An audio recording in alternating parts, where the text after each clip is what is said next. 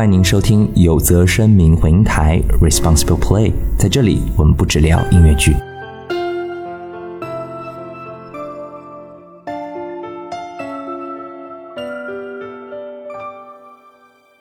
嗨，大家好，今天的节目有些特别，我们准备做一次全新的尝试，做一次 Vlog。当然不是 video 的那个 V 啊，是 voice 那个 V voice log。我们的题材也非常特别，上海的一个非常重要的文化地标上汽上海文化广场，马上就要到他们十周年的生日了，所以呢，我们就决定来看看这十年发生了什么样的故事。所以呢，我们就在一个。周四的下午，一个白天的时间，一个本来我们会认为没有什么工作人员，也没有什么观众的时候，走进了这个我们心中的文化殿堂。那在接下来的这段旅程当中呢，你将会听到我和小友，我们两位在文化广场两千平的大舞台上，和来自舞台技术部的关达好老师。以及来自演出节目部的曹灿老师一起聊一聊他们心中走过的这十年。之后，我们会走到场外的衣帽间和休息处，和服务管理部的广场小白代表阿苏聊一聊他和观众之间那些温暖的互动。接下来呢，我们又会到票房找票务营销部的项目主管。顾一家聊聊卖票的那些事儿，还有如何成为文化广场的尊享会员。好的，当然最后我们会和艺术教育部的郑天然老师，在一个舒服的沙发区聊聊，除了可以看演出之外，文化广场还在承担什么样的艺术教育，以及让艺术走进生活和大众的功能。好的，这期节目的嘉宾会有些多，不过也希望你可以耐心的跟着我们的声音浏览你可能从未见过也从未听到过的文化广场。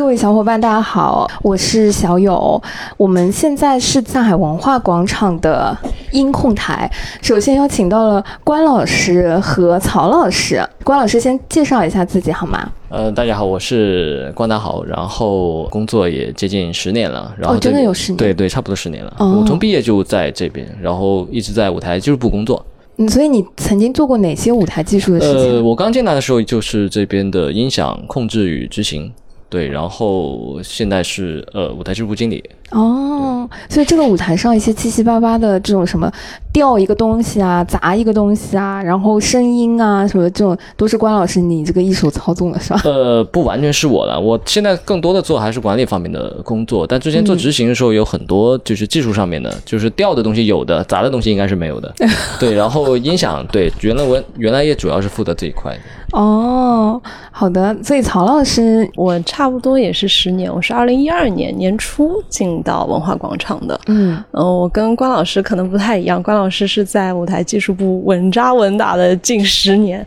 我其实刚进来的时候是在营销部，在营销部做了一段时间，然后到二零一五年的时候调整到了演出节目部。嗯，呃，在这个当中其实还参与过新媒体小组，然后还运营过微信号。就是我可能我做的东西相对来说还更杂一些。嗯，听起来像是一个企业里的管培生，各个部门各个岗位里都都去做了一些摸爬滚打了一圈。嗯，哎，你们接近十年，就比如说关老师，你手上就是经手过一些什么样印象很深刻的节目吗？呃，那还是挺多的，因为我们这边也分不同的，有我们自己主办的，也有一些呃精英类的一些项目，那也有一些类似庆典类的这些活动都有经历过。那我我其实各方面都有参与过。那比如说，如果是加入到一些主办的项目里面，最早像。剧院魅影，那我是作为他们在中方加入到他们音响团队里面的其中一员，嗯，然后后面的话也自己做过音响设计，做过音响操作，然后也做过再细一点就是反听的调音师，这些其实在在剧场里都做过。对，嗯，了解。哎，关老师能给我们介绍一下你的这个主阵地吗？就是工作环境这里什么不能靠啊？什么最贵啊？然后哎，什么比较先进或者比较什么？这这里我第一个感觉就是线特别多。对对对对，这个线也是前几年才挂在这里的。原来这边就是干干净净一片墙，哦但后来的话，就是因为我原来是做音响，我现在其实主阵地已经不在这里了。嗯对，原来的话在这边的话，就是到处你们能看到有调音台、有喇叭、有这些处理器、效果器，然后还有像这个字幕机。现在、哦现在我同事这边在操作的这个是字幕的这个这个播放的系统，哦然后还有这些视频监控的系统，现在没开。大家可能就是哎，反正听一个播客节目啊，就看不到的是这个墙面上还有很多，我觉得有一点像 Person Break 的那种那个工程图，你知道吗？就有种越狱的那种工程图。对对，这个上面是我们整个音响系统的这个线路图，哦所有的从输入到输出，然后整个所有设备都关联在里面。这个还是去年更新的一版，原来它下面其实还盖了一张长条的，那个是我们去年因为做了一个音响改善的一个工程，啊等于是工程之前有一个旧的版本，然后去年做完工程之后又有更新的一个版本，所以基本上在一个这个房间里面能看到的就是平时跟我们工作还是比较相关的一些东西。这些线也是平时为了方便拿，所以全部做了架子，然后挂在上面。可不可以跟我们讲一下，比如说在正式演出的过程当中，这个这个房间当中的工作人员基本上是坐在哪里？然后大概有几个人？他们要做什么工作？呃，最常见的可能大家会觉得像调音台前面可能坐人，但其实要看情况。一般的话，演出要看剧团他们的团队是怎么样构成他的这个团队的。比如说他的音响，他如果带自己带的音响师，自己带的音响的这些设备，那可能会放在外面，嗯就是音控室外面有一块黑色的长条的这个区域。那我们是前几年把它框出来，把座位拆拆掉，然后单独把它作为技术专用的区域，这样子方便剧团的技术人员能更好的去在这里放他们的设备去做操作。嗯那所以，所以在我们这里，如果是他们主控的这个演出的话，呃，那他们在音控台前的时间会给更多一点。那我这边的话，主要是一个是音控台前可能会有人控制现场的这个声音，那还有有可能是在字幕机旁边这边控制这个字幕的播放，嗯那也有可能会在旁边的这个备用的调音台这边来做一个就重大的活动，可能会打开那个调音台来做一个一个备份的一个一个操作。对，基本是这样的。演出过程中，其实两个人左右，两到三个人左右，这边就能把周边的这些设备都能控制到。嗯，我觉得这个音控室哦，就是基本上有演出的时候，我觉得可能不太会有人坐的，因为这里啊，要么就是两个高脚凳。就是能够看得到外面，要么估计就是操作这个设备的时候啊，全场就是站着的，是吧？对对对，站着会比较多一点，特别是哦其实在外面的话，可能站的会更多一点。因为嗯音响跟其他的板块可能稍微有点不太一样。你像机械控制也好，或者灯光也好，它可以在演出前编好这些程序，然后演出的时候坐在那，一个个 Q 一个 Q 往下走。但是音响不行，音响一般都是要一个比较好的一个角度，能够听得到现场实时变化的声音，它是要现场不断微调的。哎，我是在三楼，就是山顶看过演出的。以前不是，现在也是，就是当那个经济条件有限的情况下，我经常会买山顶的票。一百八是吧？哎，前两天我还看那个段金，我买的那个两百八的票，还是只能坐在三楼。那个演出因为大咖比较多一点，嗯嗯，所以整个现在一楼、二楼、三楼大概是有多少座位，然后多少观众席这样？呃，整个剧场是一千九百四十九个座位，然后一楼在一千两百多座左右。哦，呃，我们的二楼、三楼，我记得没关系，就是疫情之后就都能开，在疫情期间，反正二楼、三楼是。自己做一做这数学题，简直都是了。对，我们有什么方式可以走到台上吗？哦，两两侧是吗舞？哦，哎呀，这是第一次有机会走到文化广场的台上哎。那你们可以多参加我们的义教活动，其实经常有机会能上舞台。哦，是什么类型的活动会经常可以让普通观众走到台上吗？比如说一般的演出的探班，或者是这个舞台导览，然后有一些就是讲座类的也有，或者我们像周年庆里面有一些技术的一些板块的一些介绍也会有。我第一次觉得哇，台真的好大哦，整个台大概会有非常的宽且深，这个状态。对，对，整个台大概会有多两千平左右吧，两千平，相当于有足球场那么差不多？差不多。然后这边我们的舞台区其实要比观众席的一楼整个是要面积要大很多的。哦，对，我对你现在可能不太觉得。哦，就是这个舞台其实跟一楼的观众席的大小几乎是一样的没有没有要比那边大。哦，比一楼的观众席还要大。对，因为你、你看到到就是它，呃，我们这个舞台是品字形的舞台，就是汉字一个品字，就是后舞台突出去一块，然后两边侧舞台再突出去两块，就像一个汉字品一样，那、再加一个主舞台。嗯那比较大的这种舞台就可以你呃前后纵深上面或者左右上面都可以有比较大的这种场景的变换，或者放不同的设备，就是容量会比较大一点。对，给剧团来说，就是选择的这个空间会更大一点，更灵活一点。嗯嗯，我前一段时间在这边看那个《浪潮》，嗯，就是给我印象很深。呃，因为《浪潮》这个作品是在呃上海话剧中心其实做的首轮的演出，然后被搬到了文化广场之后，一下子觉得它反而好像更适应或者更适合，是因为舞台那个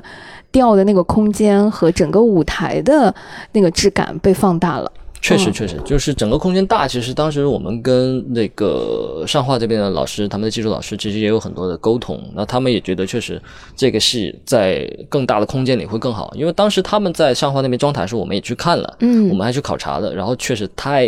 相对来说比较空间比较小，他们调度起来就很麻烦，安装起来也比较麻烦。嗯，对，然后他们其实为了文化广场专门做了一套放大了的的版本的这些这些景。对哦，对，所以你看起来会更适应，其实跟那边不不是完全一样的。嗯，对，因为尤其是在谢幕的时候，那个水和那个演员就是拉开一排，然后配合那个灯光和水的时候，就是现场拍出来很多。因为我请我爸妈来看了嘛，我爸妈用这个智能手机拍出来，效果不用 P 图 也是很好的。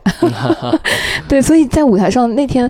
就是比如说饰演浪潮这种，它其实除了可能大家想象得到的一些舞台布景之外，它还有水，我记得还有对很多的钢水片是它非的吊顶。常非常特色的一个一个技术的亮点嘛。对，所以你们真的是在舞台上灌了很多水，是是很多水。对，嗯当时我们其实为了这个，因为这个怎么说，不是我们自己制作和主办，就是上画的一个作品。那当时其实我我们去跟他们的这个技术老师在沟通的时候，也问了很多，包括也了解到很多他们这个技术上面的一些一些安排和设计。那当时水的话，就是其实是从我们，因为我们最近的一个取取水的点要从那个 VIP 的这个化妆间。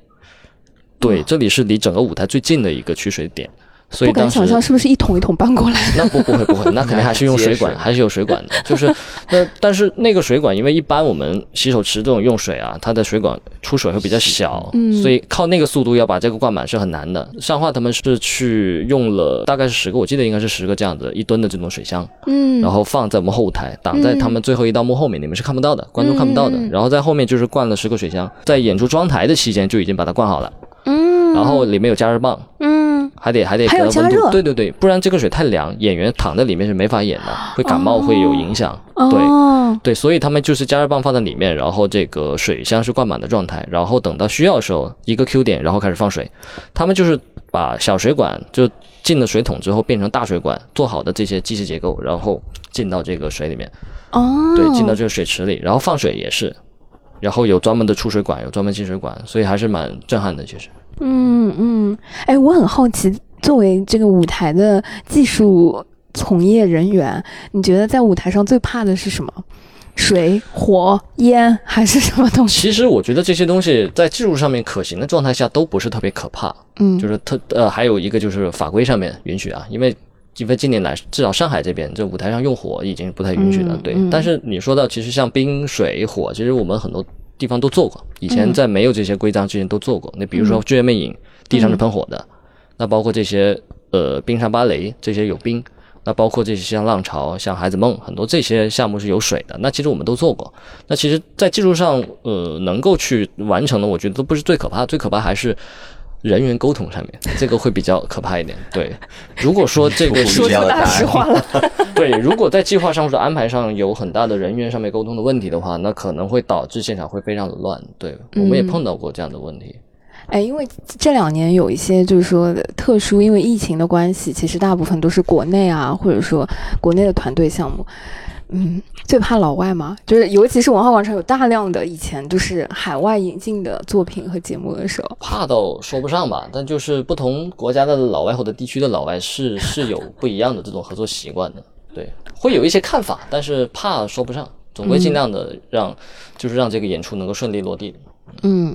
关老师，你印象最深的自己操盘过的节目是什么？嗯我自己操盘过，其实印象最深还是剧院魅影吧。它无论从整个技术的难度和整个团队的这个专业度来说，对，都是让我印象非常深刻的。嗯，我记得那一轮剧院魅影到文化广场来演出的时候，也是驻场了很长时间。对，六十场吧，我记得嗯，应该是六十场。所以那个时候大概是几几年？一三年，一三年年末大戏，嗯，对，嗯对，一个是我刚入职没多久，当时就就像就是比较愣头青的这种这种感觉，然后加入到这里工作。那当时我对这里还是有有很多的工作上面未来发展的不确定性的这种憧憬啊，或者或者怎样，所以各方面的工作都积极的很想参与，包括其实。在剧院来之前，没有太多剧院里的人加入到你说剧团里，作为他们、嗯他们一个轮换正常的一个一个技术轮转的一个一个岗位。那当时其实有学到了很多东西，对。嗯，相当于是剧院魅影的这个体验和这个工作经验，让你就是更确定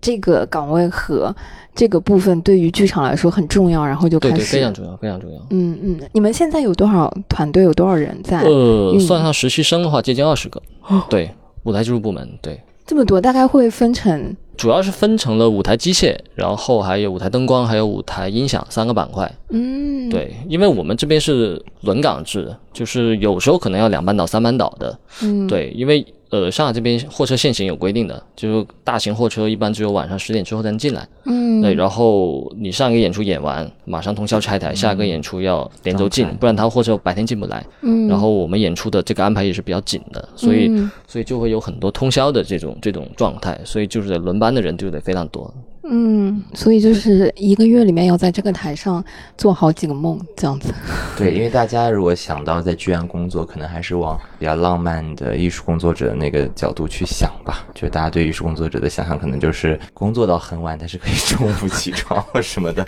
是吗但其实有很大会有会有，就工作就是生物钟上面会有一些影响。对，但其嗯实、其实剧院没有没有有，工作到很晚，第二天还是要准点上班。早起，或者甚至是你可能需要晚上来连夜的做这些技术方面的、机械方面的事情。对，曹老师这边估计是这样子的状况比较多，因为我们还有人轮岗，他们可能人没有这么多。对，对，就我们今天把曹老师逮过来，就非常不好意思，就据说是熬了好几个大夜，然后 今天还赶早。嗯没有没有，本来也是，就本来就是工作嘛，就是要完成的还是要完成的。嗯，你所以你前两天熬大夜是在赶什么项目吗？我们周年庆正好的那个蛋壳里的心跳二零二一，就是九月二十三号就要首演了嘛。嗯、所以其实主要这段时间都是在筹备这件事情，嗯嗯嗯因为牵扯到方面相对来说比较多，呃，不管是演员也好，创作也好，还有整体的一些制作，尤其是在呃大剧场是我们周年庆的一个项目，所以不管整个团队还是我们自己个人来说都非常重视。嗯嗯，嗯我去年是在，哎，现在我看得到自己哎，那个三楼那个位置，就那个 右上角三楼山顶斜上方的位置看的蛋壳。对，去年我看的蛋壳，我印象很深啊，还是第一场，呃，因为蛋壳也是呃文化广场做的音乐剧孵化项目的一个相当于汇报演出嘛。对，我我记得那天看的时候，呃，因为演出本身的孵化道和灯光还是相对简单的，但是嗯。结束了之后有一幕我印象是非常深、非常感动的，就是当所有的演员十个人一排讲完话之后，然后再唱完最后一首歌，从舞台上下来了一个像电影幕布一样的一块呃投影屏，嗯。然后其实不是放了一些片段花絮，而是像电影结束一样出字幕。嗯，对，然后这个字幕里面就写说，参与过这个孵化项目的同学啊，包括呃台前幕后的灯光、舞美、音响设计，呃等等，就是哇，那个时候有一种就是氛围的肃然起敬，你知道吗？就是其实对于呃舞台演出来说，我觉得这个环节是相对少的。对，其实我们当时做孵化计划的时候，包括我们做蛋壳的时候，我们有一个特别重要的一个想法，就是我们觉得，呃，所有为之呃付出和努力的人都应该被看到，嗯不只是说他必须要站在台上，他必须要被推到台前，他才能被观众认识，而是我们只要为之做过一些什么，就应该让大家看到你在这个当中的一些成长也好，或者是经历也好。所以，整个十周年的项目来说，或者是蛋壳来说，我觉得我们还是主要是想让大家能看到我们动情的这个部分。嗯嗯，哎，我们在台上已经站了一会儿，要不我们到观众席坐一会儿吧？还 哦，我们挑一个平常不大有机会坐的位置，好不好，老师？你要坐哪里？我是坐在过第二排的哦，看那个演员实验教室。啊，哎，对，演员实验教室也是，我记得我是在这边看的。那我那个时候在二楼，今天我有机会在一楼靠前一点的位置坐了，好不好？你可以选择一排一坐。哎，我很好奇，你们会觉得整个空间和这个场地，哎，什么位置是你们心目中的黄金位？我觉得这个可能要看每个观众他习惯不太一样。就比如说，对于我自己来说，我可能第一次看剧，我会选择相对靠后的位置，因为我想看一个全部啊。嗯，当我了解了全部之后，我觉得这个戏值得我再看一遍，那我可能会想就我自己想看的细节，再买一个靠前的位置啊。所以我觉得可能每个人的看戏习习惯不太一样，所以对于选择的这个位置也会不同。嗯嗯，那关老师呢？就广泛意义上，从你们技术的角度来说，就是整个剧场啊，你觉得什么位置是黄金位？对我来说，其实从整个观演关系，或者说这个视角上面，或者从整体，无论是音响或者各方面的，我觉得还是靠中间这块会更舒服。我个人啊，哦，音控台是吧？哎不不，音控台已经比较靠后了。我觉得音控台往前一点的那那块位置是对对，其其实就是这一块，这块中间这块就是整个。一楼剧场可能靠中间这块相对来说是比较舒服的，对，这是我个人的观点。但也要看音控台，其实有的剧场的音控台也不是放这么后面的，嗯，有就就是在最好的位置，然后立个音控台，周围围起来是做其他观众的观众席也有的。嗯，包包老师呢？你喜欢什么？我就是我觉得就是这样。我以前不知道谁跟我说过，就是什么十排、什么五排、十排，是不是？我幼年时期的一个被植入的记忆，就说这个中间这个位置是比较好的。我我自己是觉得，看话剧的时候坐在第一排、第二排的时候，感受没有坐在中间的时候那么的舒适吧。嗯，有的时候还是需要一点距离。当然也看了，就有的现在的戏。他跟观众的互动、跟观众的联系比较强烈的时候，坐在前面也是不错的。嗯，我有的时候跟包包一样啊，坐在观众席的时候会想看一下今天有什么明星或者是艺术家或者是什么跟我同场看戏吧，然后 在这个里面进行一些搜索追逐。嗯嗯，我有一次那个芭蕾舞艺术家谭媛媛老师在我边上，我还给他递过一次纸巾，我忘了看啥哭了，然后他非常优雅的。拍自己的身上 没找到，没有找到纸巾，然后我就太 曹老师呢？你你自己就是从看戏的角度来说，因为其实文化广场，我觉得这两年的演出还是很多样的。嗯嗯，你你自己印象比较深的。最喜欢的有没有私心比较喜欢的项目？我知道你们这种做演出都会说每一个小孩啊都是我 都是自己的孩子，不能偏颇。嗯，如果从我自己出发的话，我可能会比较喜欢奥涅金。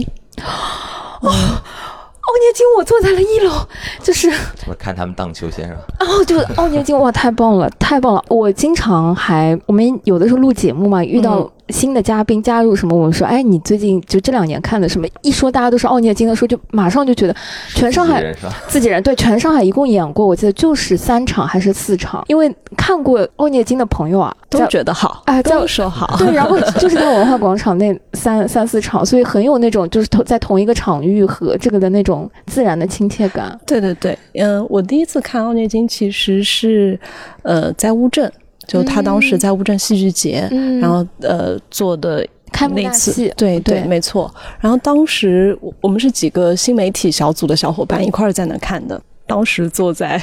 观众厅里。大哭流泪，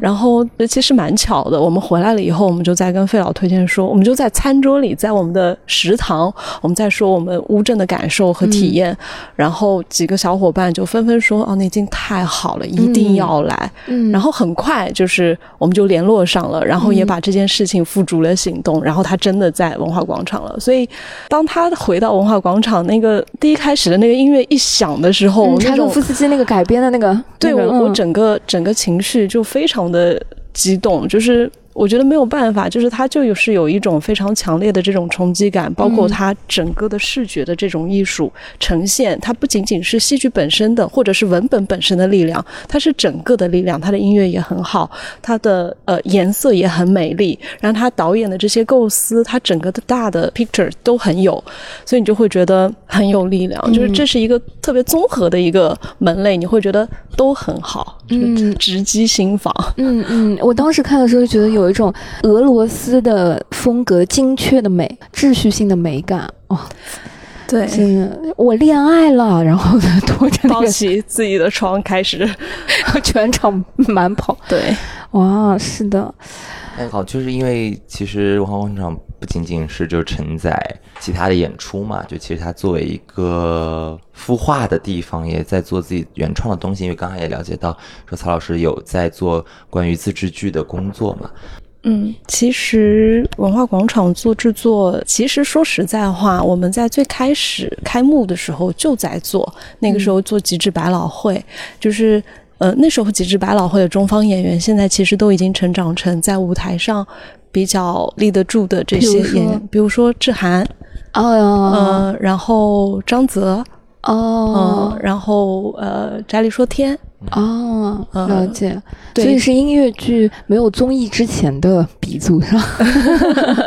就是那个时候，其实我们也在做这些制作类的项目，然后一直有一些断断续续的延续。嗯那到了二零一六年，我们做了一个春醒，然后二零一七年开始了一个一种规划吧，就是规划到我们未来每一年可能都会有一些制作项目的这种生产，嗯就它变成了我们一个常规的足迹和脚步，就是这这一步是一定要每年都走的。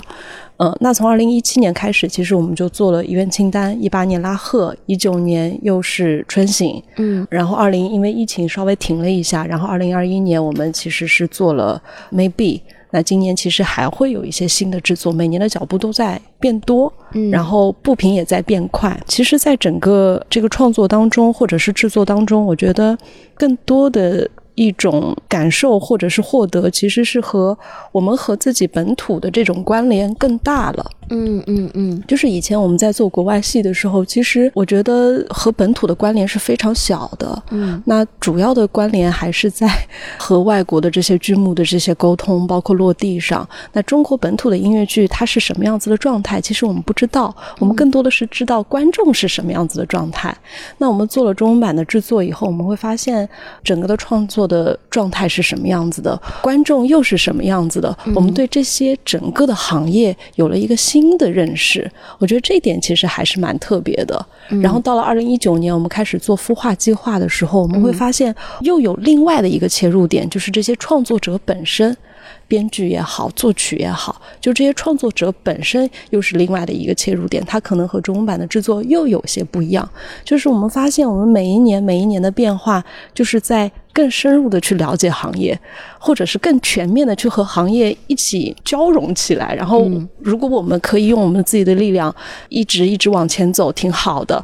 如果我们可能呃没有那么大的力量一起往前走，那我觉得我们去互相了解，然后建立一种规则或者信任，然后慢慢的往前走，也是一种方式。我觉得这是我觉得我们从引进到变成制作孵化一个最直观的一个感受。就感觉本来它可能是一个场馆，或者说它是一个承接海外内容进来的一个舞台，嗯到慢慢和这个城市、和这个城市里的一些创作者和本土的艺术家之间的那种孵化融合，再变成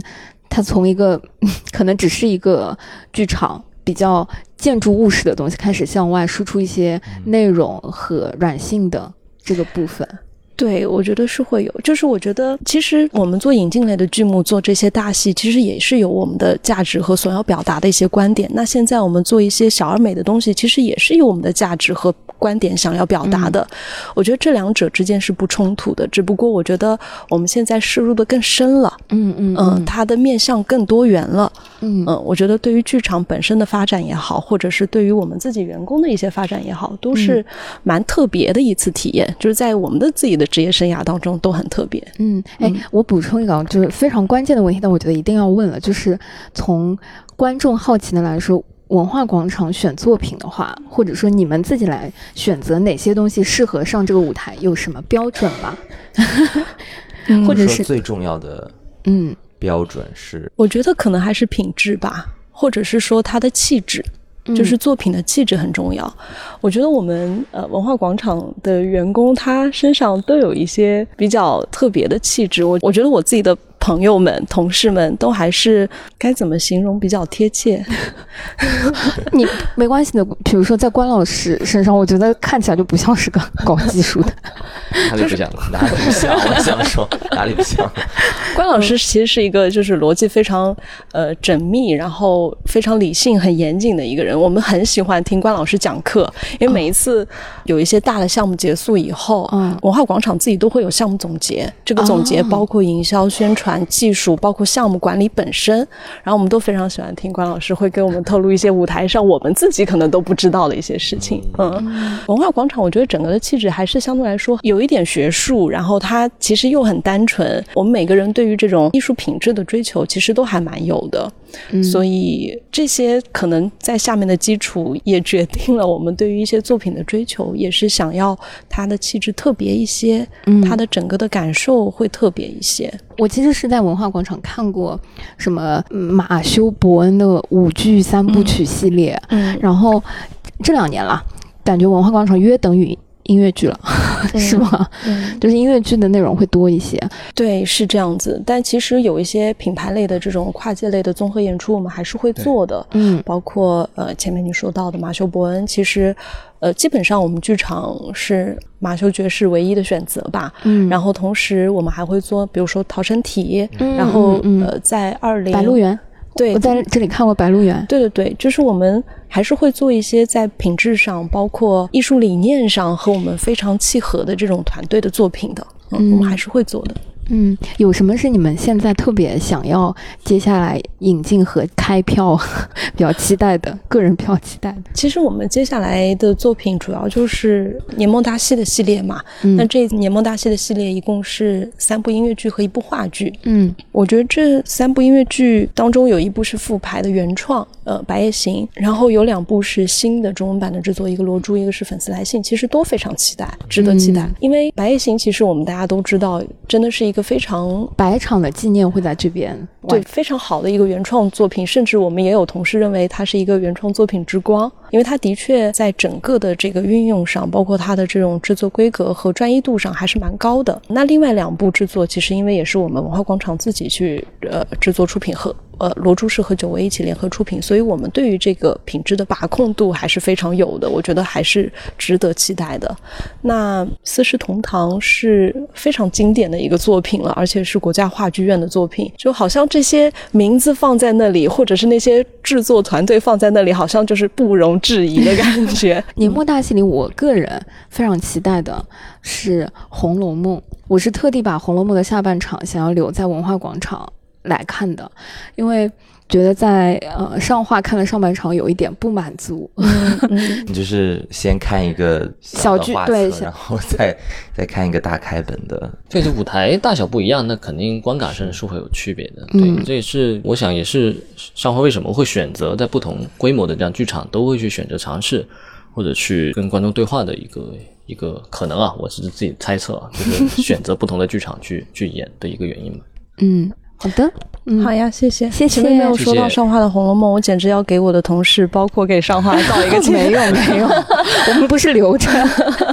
要在这里分享吗？好的，所以我们呢，此时在一楼的观众席，对，第十一排和第十二排的二十四、二十五、二十六、二十七、二十八这附近的这个。是，然后我以后也知道了，就是哪里买票，就是有余票的话抢是最合适，也就是在啊十一排后面这个附近的当中。好的，谢谢两位老师，谢谢谢你们，辛苦啦。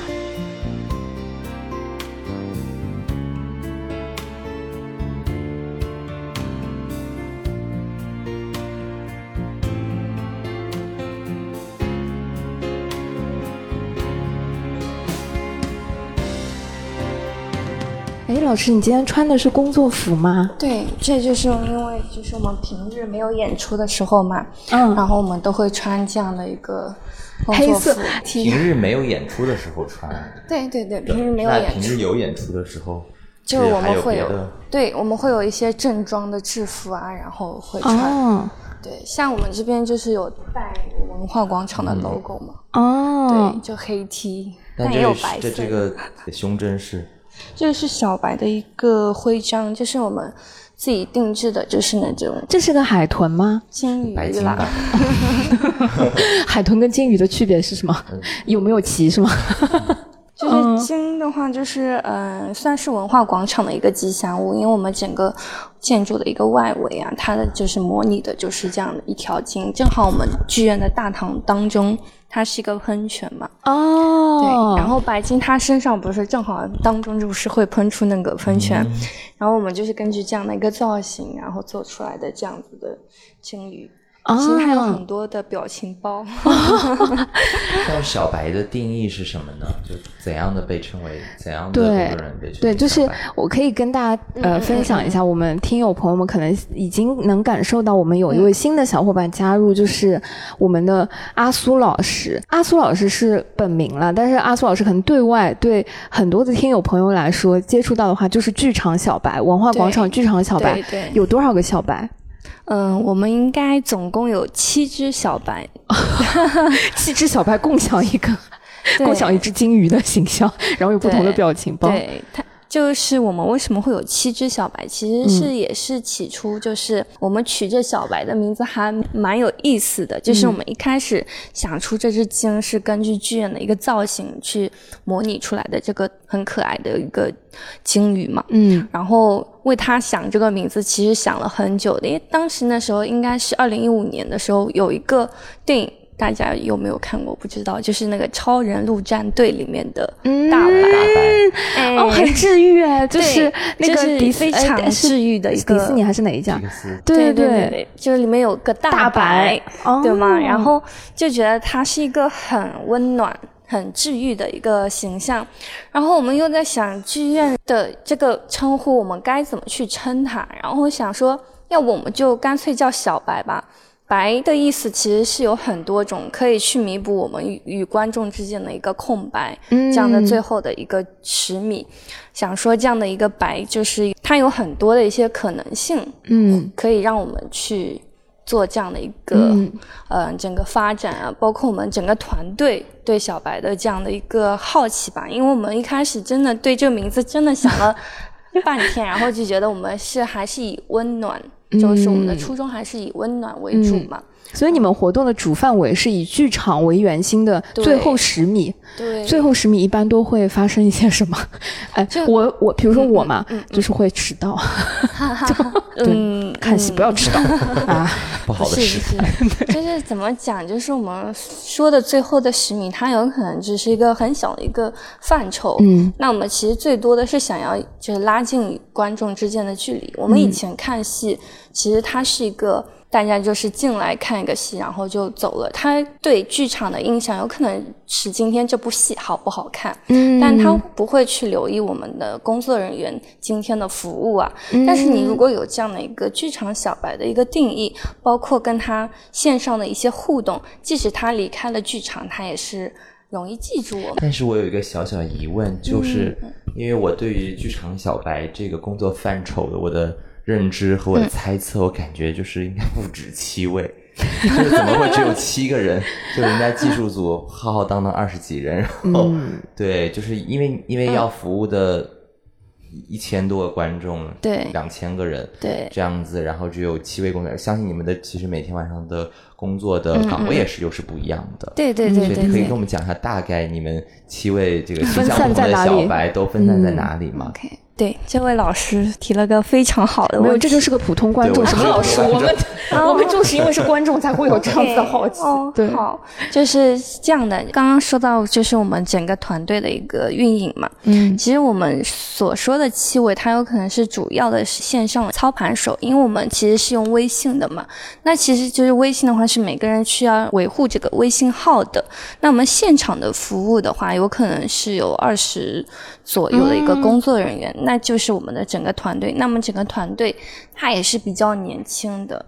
比比较有干劲的，就是我们嗯、呃在现场服务的时候，你可以看到有很多突然送一瓶矿泉水啊，送个毛毯啊送到你座位上，那就是在演出过程中有可能观众他有一个及时的一个需求，嗯然后我们线上的微信号他收到这样的消息，然后我们会立马的去做到一个这样的一个及时性的一个服务，那这个就是我们的线上跟线下的一个互动嘛。嗯那其实就是每个场务他都要去做的这样的一个服务的工作内容。嗯，所以我可以理解为说，你嗯们是最熟悉整个剧场的。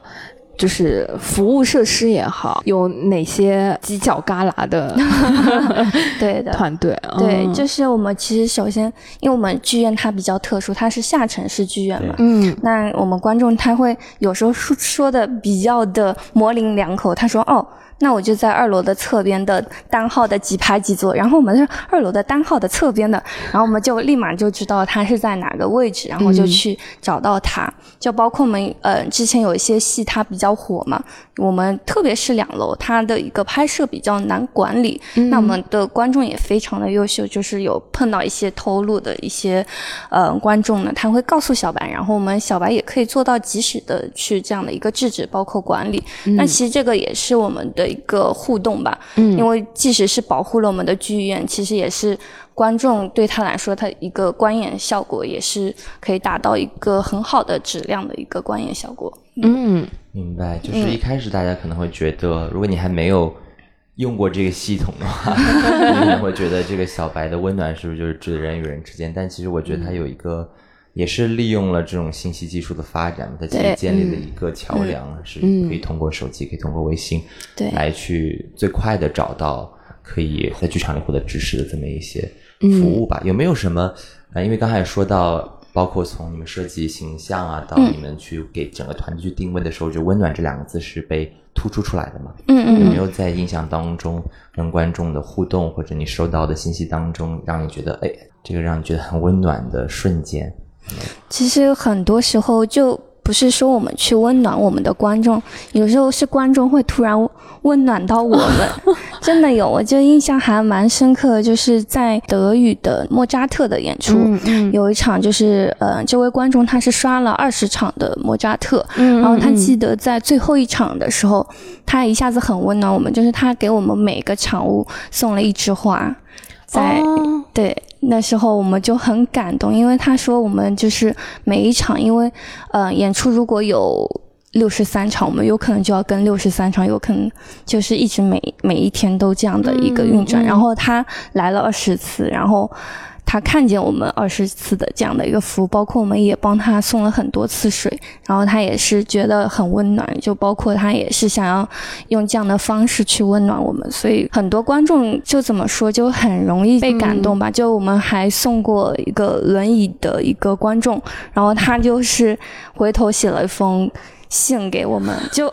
我脑海中其实已经浮现出锦旗了，朋友。就就我觉得就是一个相互的吧，嗯温暖。嗯，哎，我我觉得有一些服务可能是很多的听友或者说观众不一定熟悉的，能够给我们大致介绍一下，你们会提供哪些可以体就是这个验的？送温暖还有哪些形式？对观众可能用的比较少。我希望我不要被借到轮椅，就我自己不会用到的话，对还好一点。对，就是轮椅只是其中一个，就是有可能他会突然崴脚啊什么，我们这边是有轮椅的一个提供。那第二个有可能就是一个靠垫，因为我们音乐剧嘛，它演出的时长会比较久，它有可能一演就演个两个小时多，然后他的头颈啊、腰部啊，它不太舒服的时候，我早知道的时候看那个《静静的顿河》啊，我是在文化广场看过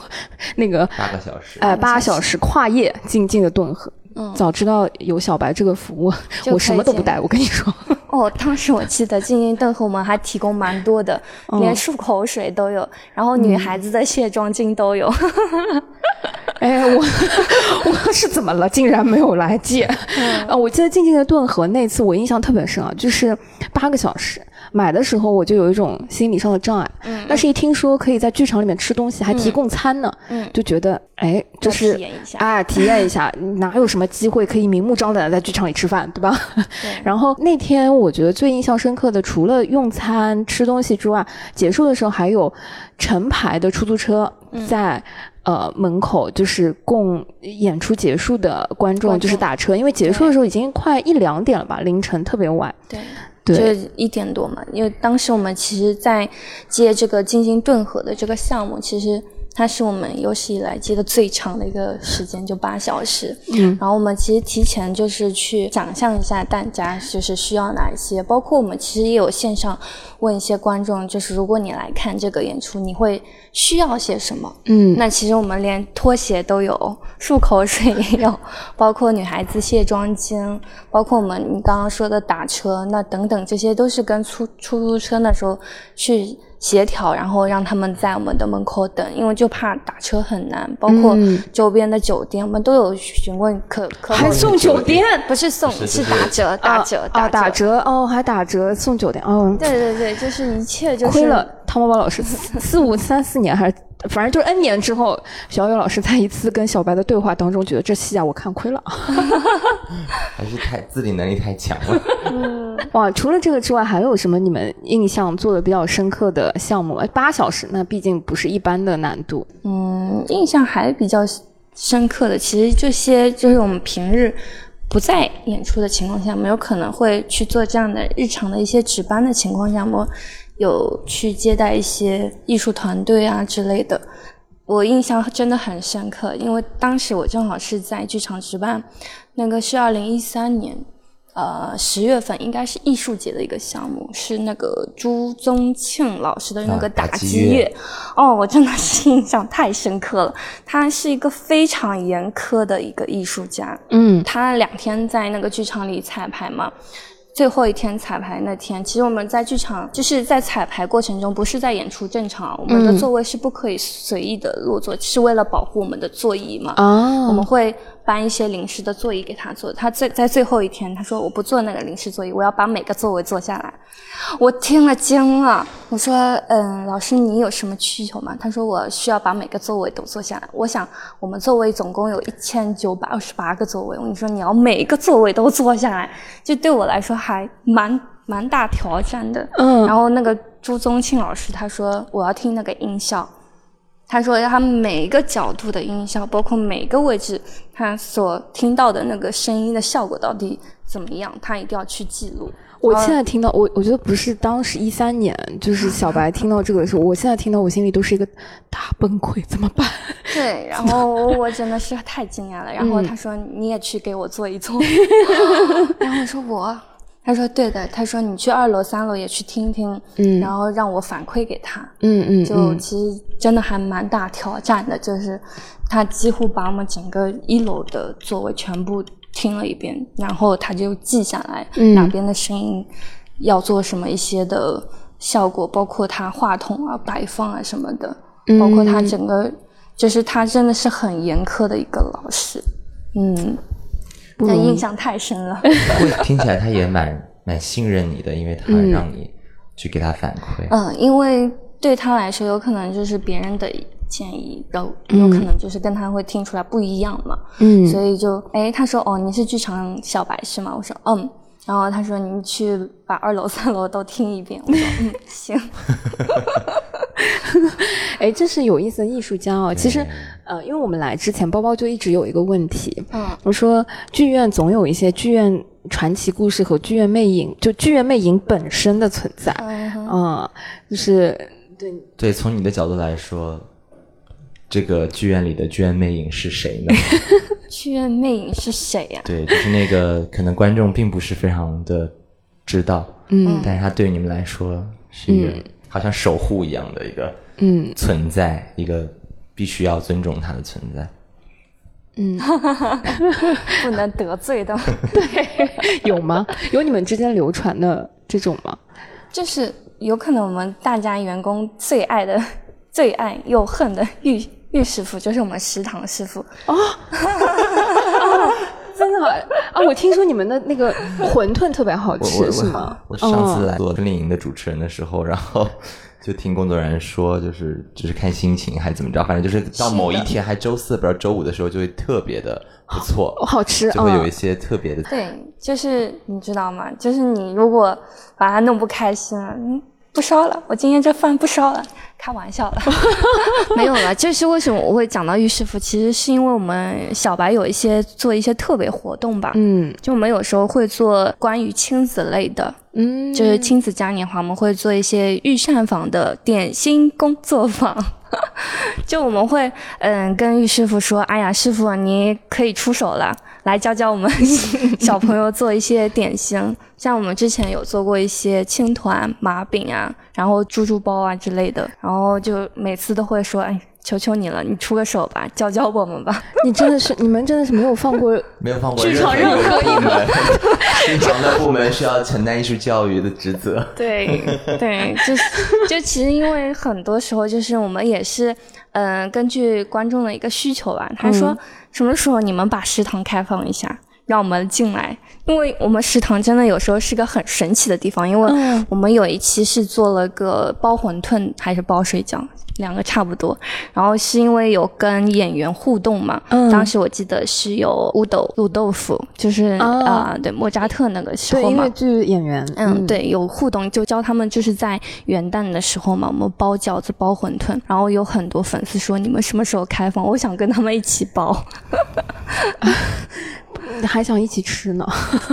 对对对，就有一些就是呃，确实我们把剧院可以去发生的空间，我们都是尽力的去做到的。嗯，太厉害了！就是不仅仅是观众的小白，是 合作剧团的小白，艺术家小白，还是食食堂是大厨的小白。对，我跟你说，我现在觉得我们这一轮啊，然后没有提前了解，做个预采访，然后把玉师傅放在我们今天的这个想要去拜访的人里面，已经是一大遗憾了。哦，没关没关系，就让他作为一个传奇存在吧。魅影呢是不会随便接受采访的。您对，就是听众朋友们，要是有福气了，你就啊蹭一下有没有有一种有一天有可能对吧？您带着您的孩子嗯，是是是，在艺术教育的文化广场里看到于师傅，嗯，是的。哎，能带我们走一走吗？因为我们现在是在衣帽衣帽间间是吗？对，哎，我其实没有用过衣帽间。其实你可以看一下，因为其实我们衣帽间的话，蛮多服务都在这里发生的。就比如我们一些矿泉水啊，包括我们这边有售卖的望远镜啊，售卖的望远镜，对对对，因为我们有些观众他太喜欢这个演员了，他想要看到他们的一些微表情，然后拿着望远镜看。然后我们这边有卖的望远伞镜，对伞，伞。是因为我们有时候夏天嘛，它暴雨啊比较多，然后就怕有些观众没有带伞，我们这边是可以借的。哎，是卖的，我们还是有经营的，我们有哦哦四十四十哦，这个应该是三十，我们还有哦小白、30小白定制的伞。哦，定制的伞的话是在那边位置是有我们的 logo，、哦对我们有很多一些周边的话都是有带小白的一些呃 logo，、就是想要说就是可以把我们的小白的就可爱的形象可以让更多人知道。像你们看到这个白色的 T 恤衫嘛，其实是我们哎真的蛮厉害的，我们现场服务不仅仅是我们。单独的小白，我们还有小白志愿者，哦，一同帮我们服务演出。小白志愿者的话，现在我们每个办公室也会有抽两名过来一起去服务我们的观众。嗯但前提的话，这些就是我们大家所看不到的，就是我们小白志愿者的前期的一些服务培训啊之类的，我们都是要做到让大家统一化。哎，我觉得很多人啊，对剧院剧场其实是有理想化的这种想象的。哎，嗯在你不确定是不是要投身于戏剧行业和剧场工作的时候呢，嗯，这倒是一个机会。一个是，挺好的，嗯尝试先走进最后十米的，先走进来看一看。对。是的，然后这边的话是一个自助的一个取票机，因为现在我们是哎，还可以在你们剧场里面取票吗？对，就是我们很多观众他是电子票嘛，对，他扫完之后，他一进场，他说我想要纪念票，其实就现在可以直接就打印。哦，哎呦，我就好吐槽啊！就是自从你们改了那个电子票之后啊，就再也没有那种，就是我觉得一场演出特别好看的时候，嗯这个票根可以作为书签啊什么这个来使用了。啊，所以其实是在剧场内部，就是在衣帽间对面是有两个取票机，就是可以直接取出字我现在感觉就是要给一个 tips，就是说大家如果觉得有什么抱怨的地方，就是先来找小白问一问，人家没准已经给你准备好了。对不起先不要抱怨，先来问一问。是我毕竟卸妆巾都有的小白呢，真的很容易，就是都给你想好了。哦，对对对，是我这个作为懒观众啊，应该先问。对嗯你问了之后，说不准小白他很乐意帮你打对，那。我们怎么找到小白呢？就是说，除了在微信公众号上有一个你们的全名叫广场小白，广场小白，就所以搜广场小白加你们，就是可以跟小白对上话，对是吗？是然后如果在最后十米怎么找到小白，就问谁是广场小白，这样子吗？谁都是广场小白。哦，明白，就是把问题可以就是抛给工身边的工作人员，其实大家都是一样的，可以对解答，是吗？嗯然后现在我们来到的就是我们的观众厅二楼。嗯，像二楼的话，这边大家比较喜欢滞留在这里的原因，是因为我们有个非常美丽的角叫 By Stage，图书室是吗？它是一个书上的一个剧场，它曾经这边是一个空白的地方，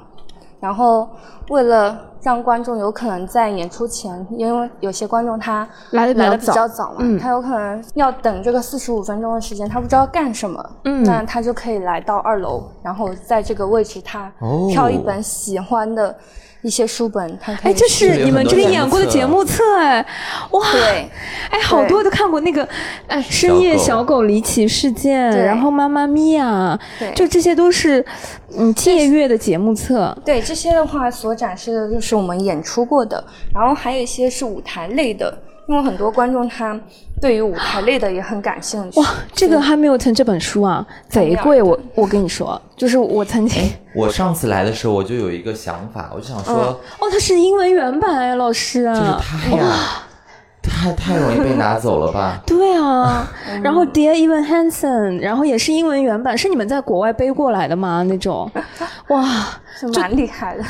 什么太容易，我现在就想背走，可以吗？不是，我当时我就觉得，因为有一些比较厉害的册子，对在这个地方，我想说，就是观哇，众这是白鹿原封箱纪念的节目册随手就拿哎，走，他也不挂个绳儿什么的，就是毫不毫无防备我们。要相信观众。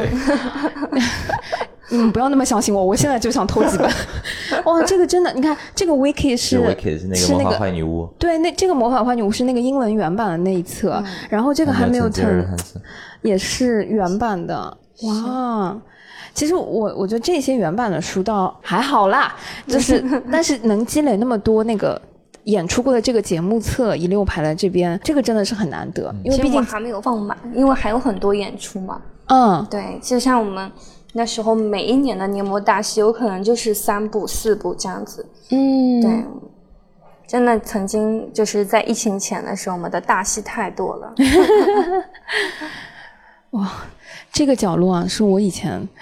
不太了解那，我之前是看那个《赵氏孤儿》的时候，嗯中间休息的时候，因为那时候在二楼吧，然后就出来看到这个，坐在这边跟大家聊天。对，这边的位置就是有些观众来的早的时候，他会自己走着走着，他会走到这个位置，然后就停下脚步，他就会去看这些书本。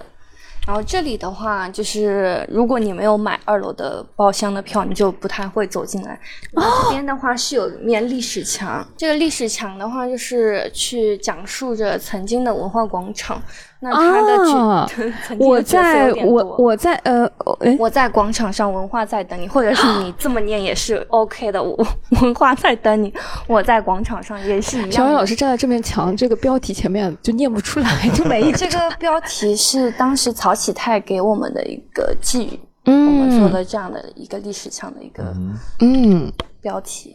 然后你可以看到，从时间轴上的话，你就看到一九二八年的时候，文化广场当时它还不是个剧院，它曾经是一个跑狗场。跑，等一下跑跑狗场老师，我跑马场我已经可以了，还有跑狗，赛狗，赛狗的对。的，赛狗的场。哎，这面墙我真的第一次看到，吧。然后它还曾经成为这里上海最大的一个电影院，它上面有写到，就是它有一场是接近八千个人坐在里面看一场演出，就是电影。哦，嗯，是真广场。对哦，它还曾经是证券交易市场，嗯在一九九二年的时候，对，哇哦，然后九七年的时候呢，它又是一个金文化室。啊，九七年做的金文化室，然后二零零六年开始动工做文化广场整体的剧场筹建，所以是在二零一一年的时候建成。对，所以我们周年庆是在九月二十三日。嗯嗯，哇！所以开幕大戏就是我们刚刚有提到过的《极致百老汇》，一一年建成，太有意思了。是，然后这边呢是 V 五包厢，就是有讲到我们二零一三年的那个剧院魅影，就是魅影包厢，就是 V 五包厢。然后曾经我们这边也是作为一个演出中的一个，哎，那我上次看那个就坐在这里哎。哦，是吗？你看什么演出？坐在了魅影的包厢哦，就看《赵氏孤儿》坐在了魅影的包厢，也是有一点意味深长了。哇哦！在这儿看那个麦被淹掉了，然后 最后又给他一个机会让重新唱一次，哦，那那一场是很精彩的，那那一场是真的精彩，因为他整个因为汗水的原因嘛，然后他的就唱最后就很重要的那首纯音，最后很重要一首歌的时候，嗯，就结束的时候就是就再给他。重新唱一次，这是他主动要再唱一遍，因为觉得他自己就是不满足，对他自己有点遗憾。这是演员的素质吧？就是我觉得真的太认真了，郑郑老师太厉害了。然后，但是他没有用麦，我们坐在这个位置听得非常清楚。您是在二楼的三排包厢哎，魅影包厢里 听郑玄老师啊，没有用麦在唱歌的时候，每个不可以都听得很清楚。哇 OK。唱功真的很厉害，他就完全用自己的喉咙在那里唱。那这个剧院也是 不错，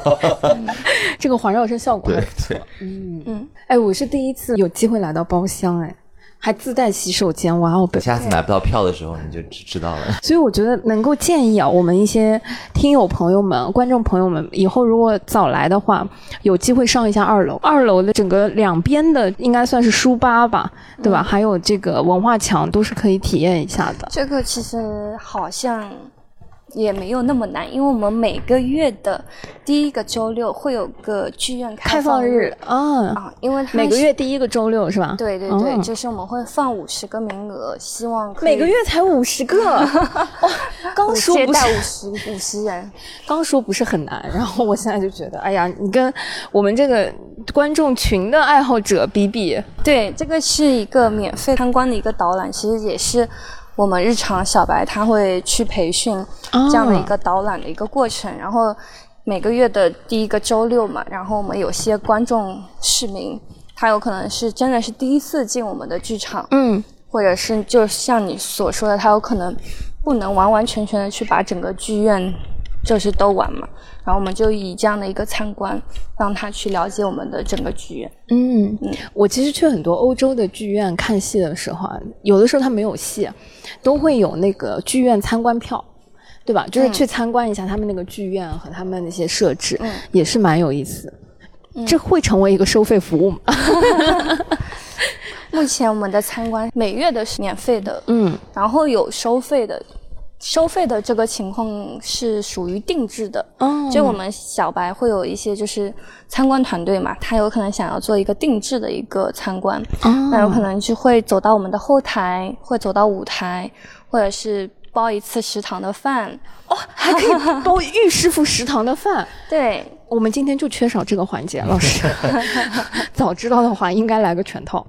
对，就是我们会有这样的一个需求，我们会给他做一个这样的一个私人定制的一个剧院深度游。嗯。然后我们就这样子的话，其实有很多观众，他就是公司啊，或者是他一些小团队想要来进剧场，都是可以的。嗯。好的，哎，我们可以走到门外，我们正好去到票房。哎，其实有一点点。跟我们平时的反着来的，对吧？对，就是我们一般是匆匆的去到票房，先把入场券拿到。我觉得今天的这个路线其实很像我们作为观众，其实会对于剧院的打开方式和了解是比较像的。先是来看戏，进到剧场，然后剩下那些反而是我们平时会疏忽的。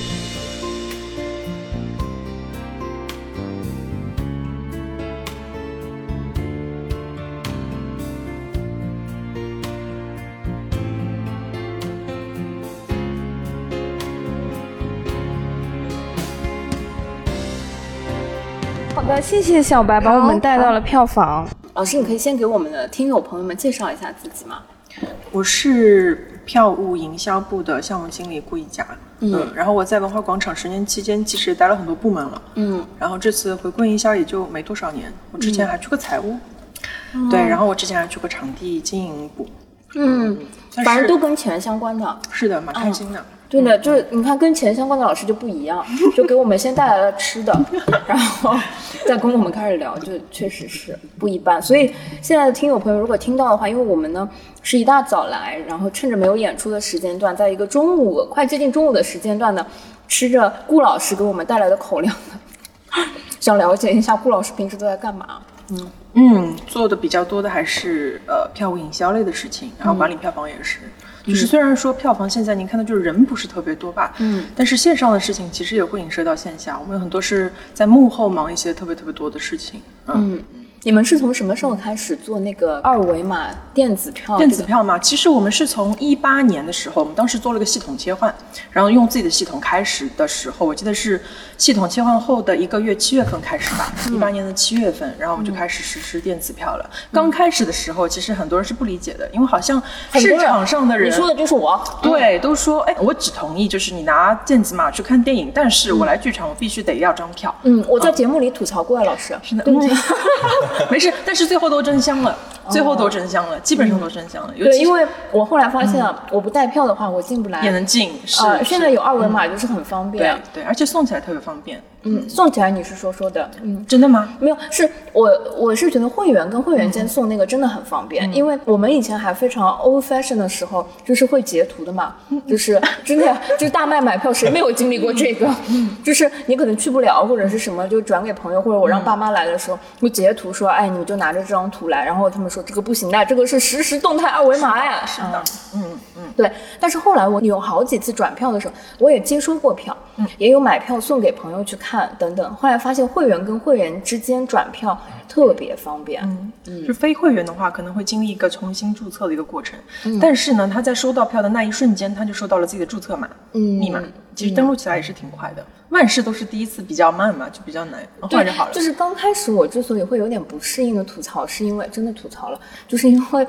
就是我觉得剧场对我这种观众来说，它有个仪式感，就是它有一个你知道，就是票啊有一个实体的那个感觉。检票本身，因为我们还有一个节目啊叫撕票俱乐部，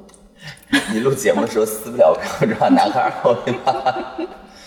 就是我觉得线下很多事情，其实撕票它才有，就它是那个体验的开始，或者它体验那个仪式感的一部分。后来发现来文化广场看戏啊，很多时候你撕不了 啊，而且那个二维码，我曾经还跟剧场小白第一次打上交道，加了他的微信，就是说看《奥涅金》。我印象很深，我觉得因为很好看的，我想留那个票根，我到今天都没有换到奥涅金的票根，因为那个时候还没有那个机器。然后小白说你要给我登记，过一段时间我会寄给你等等。嗯对，所以这个是对吐槽的部分，是一件什么样的事情让我转变了呢？就是有一次啊，我买了实体票之后忘了带。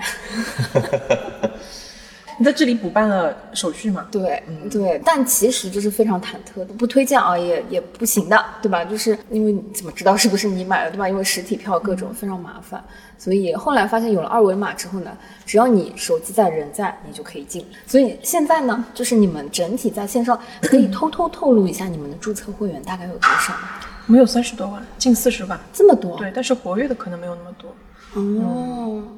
就是你们这是从什么时候开始？你们的开票也会有他注册的，因为他肯定是看过来看过的呀。我注册的话，他只是来看看，登录一下有个账号。哦，明白。嗯，想买的时候随时买。但是我们发现好多账号，他可能就是注册了之后就是去收票的。呃，指的收票就是可能我托我朋友买，然后我我朋友把电子票转给你，然后我就这样顺理成章有了个账号，但是我自己可能不太想用。嗯，但他还是来过。来过，对，有很多在线之友的，就是账户名下是有票的。嗯，电子票。哎，我其实个人比较好奇的是，你们当时是怎么想到开始做会员体系和这个梯度的？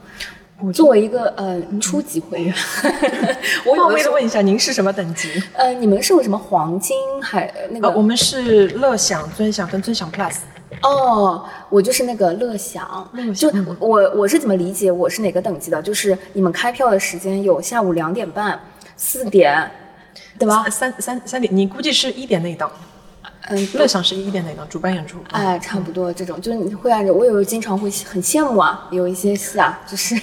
哎，就是 Plus 的朋友，对吧？就可以早点拿到。嗯，这个你们当时是怎么？我觉得这是大趋势吧，就是市面上所有的剧场都是有自己会员体系的，因为人群是相当垂直的，你就要服务好你的垂直人群，你才能呃留住他们。嗯嗯嗯，大概都是什么多少人数啊？嗯，我们最高等级大概有两千多人。哦，真的？嗯，对，这些是我们非常非常活跃的一群一群人，然后他们对票房的贡献度相当的高。嗯嗯，而且就是说，嗯，这群人的话，现在怎么讲呢？就是说一下十年前的文化广场吧，因为当时我也是在票务中心上班的。当时我们一个项目结算的时候，大多数的销售是团购，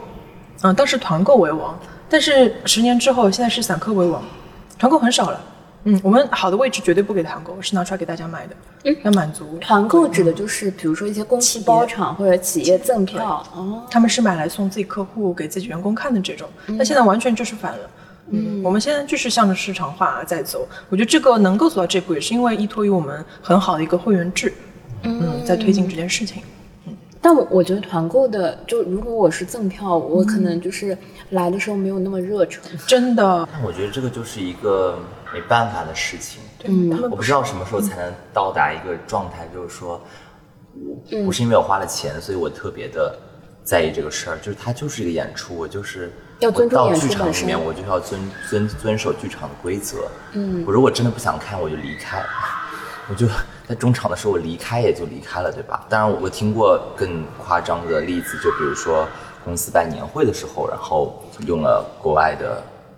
演员出，我记得应该哎、是不是歌舞线上应该是在红光演对吧？嗯嗯，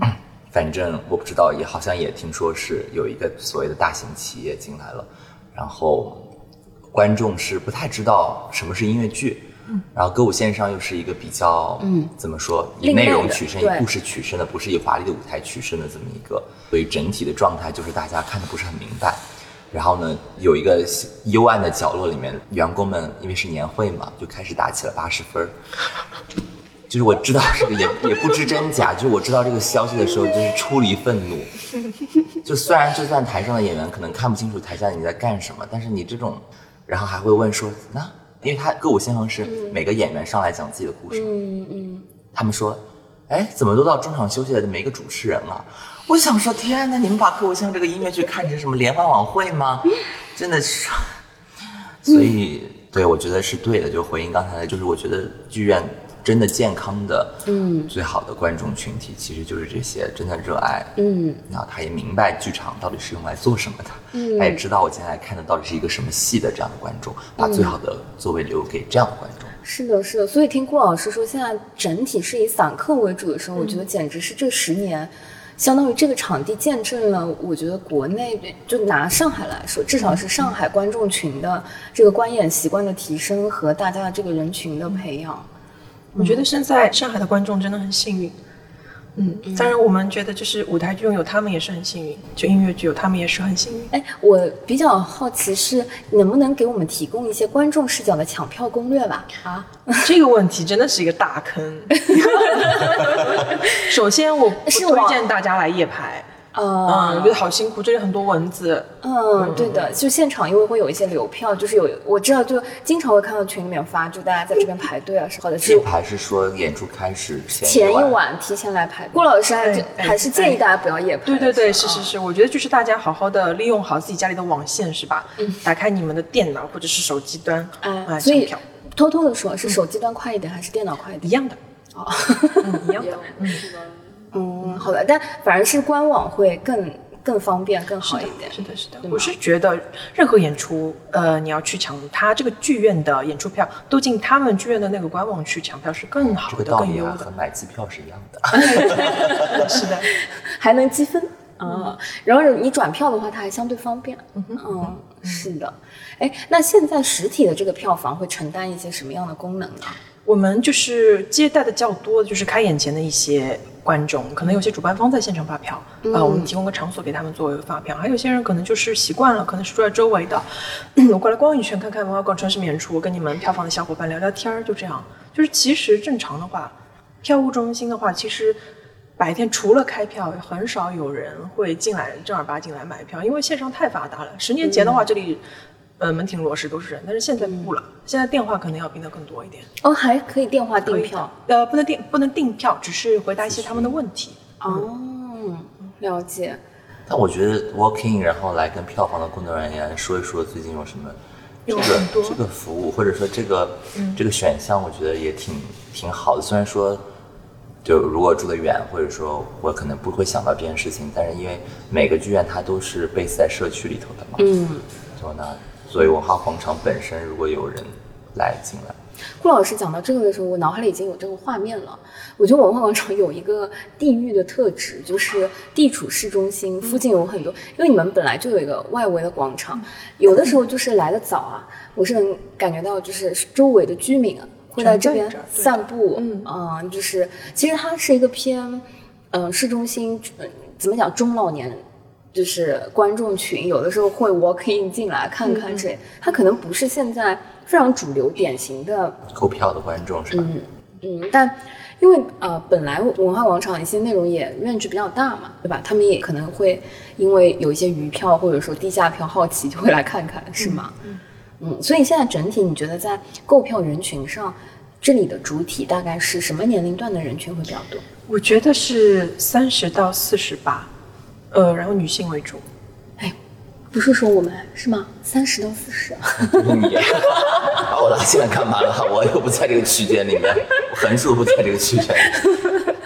而且你其实年轻的也有挺多，主要是看你最近演什么剧了。哦，对，像我来看马蒂尔达的时候，就疫情之前来看马蒂尔达，朋友们，我呃这个要分享，我当时坐在二楼，哎，升级了一点，我坐到了二楼之后啊，前后周围左右，要么是呃一个幼儿园或者一个班的小朋友被老师带着，要么就是爸妈带着一两个小朋友一起来看，那会儿我简直是被小朋友包围，而且。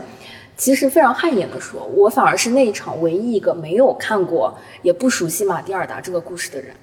其他的小朋友似乎都看过什么书啊、绘本啊、小说啊，对这个故事啊，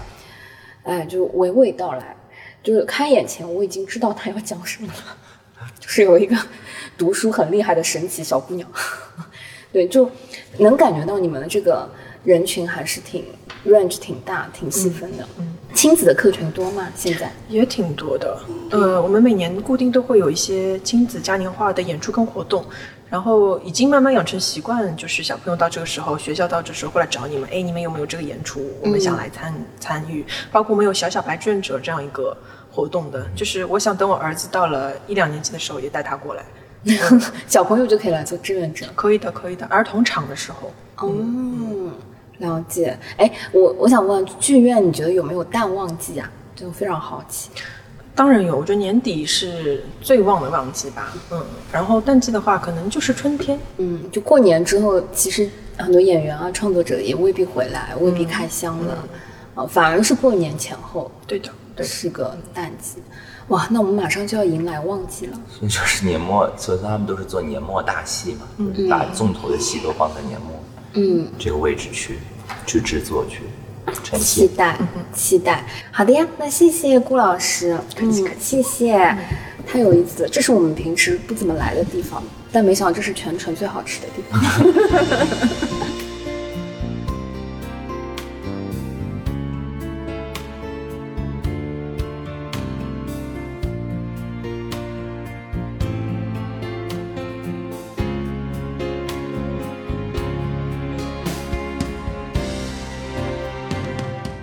们先介绍一下，就嗯我们来到了文广的这个沙发区，哎，就是我如果偶尔来的早啊，会在这里稍微嗯坐一坐的地方。然后我终于等来了我们曾经的老朋友，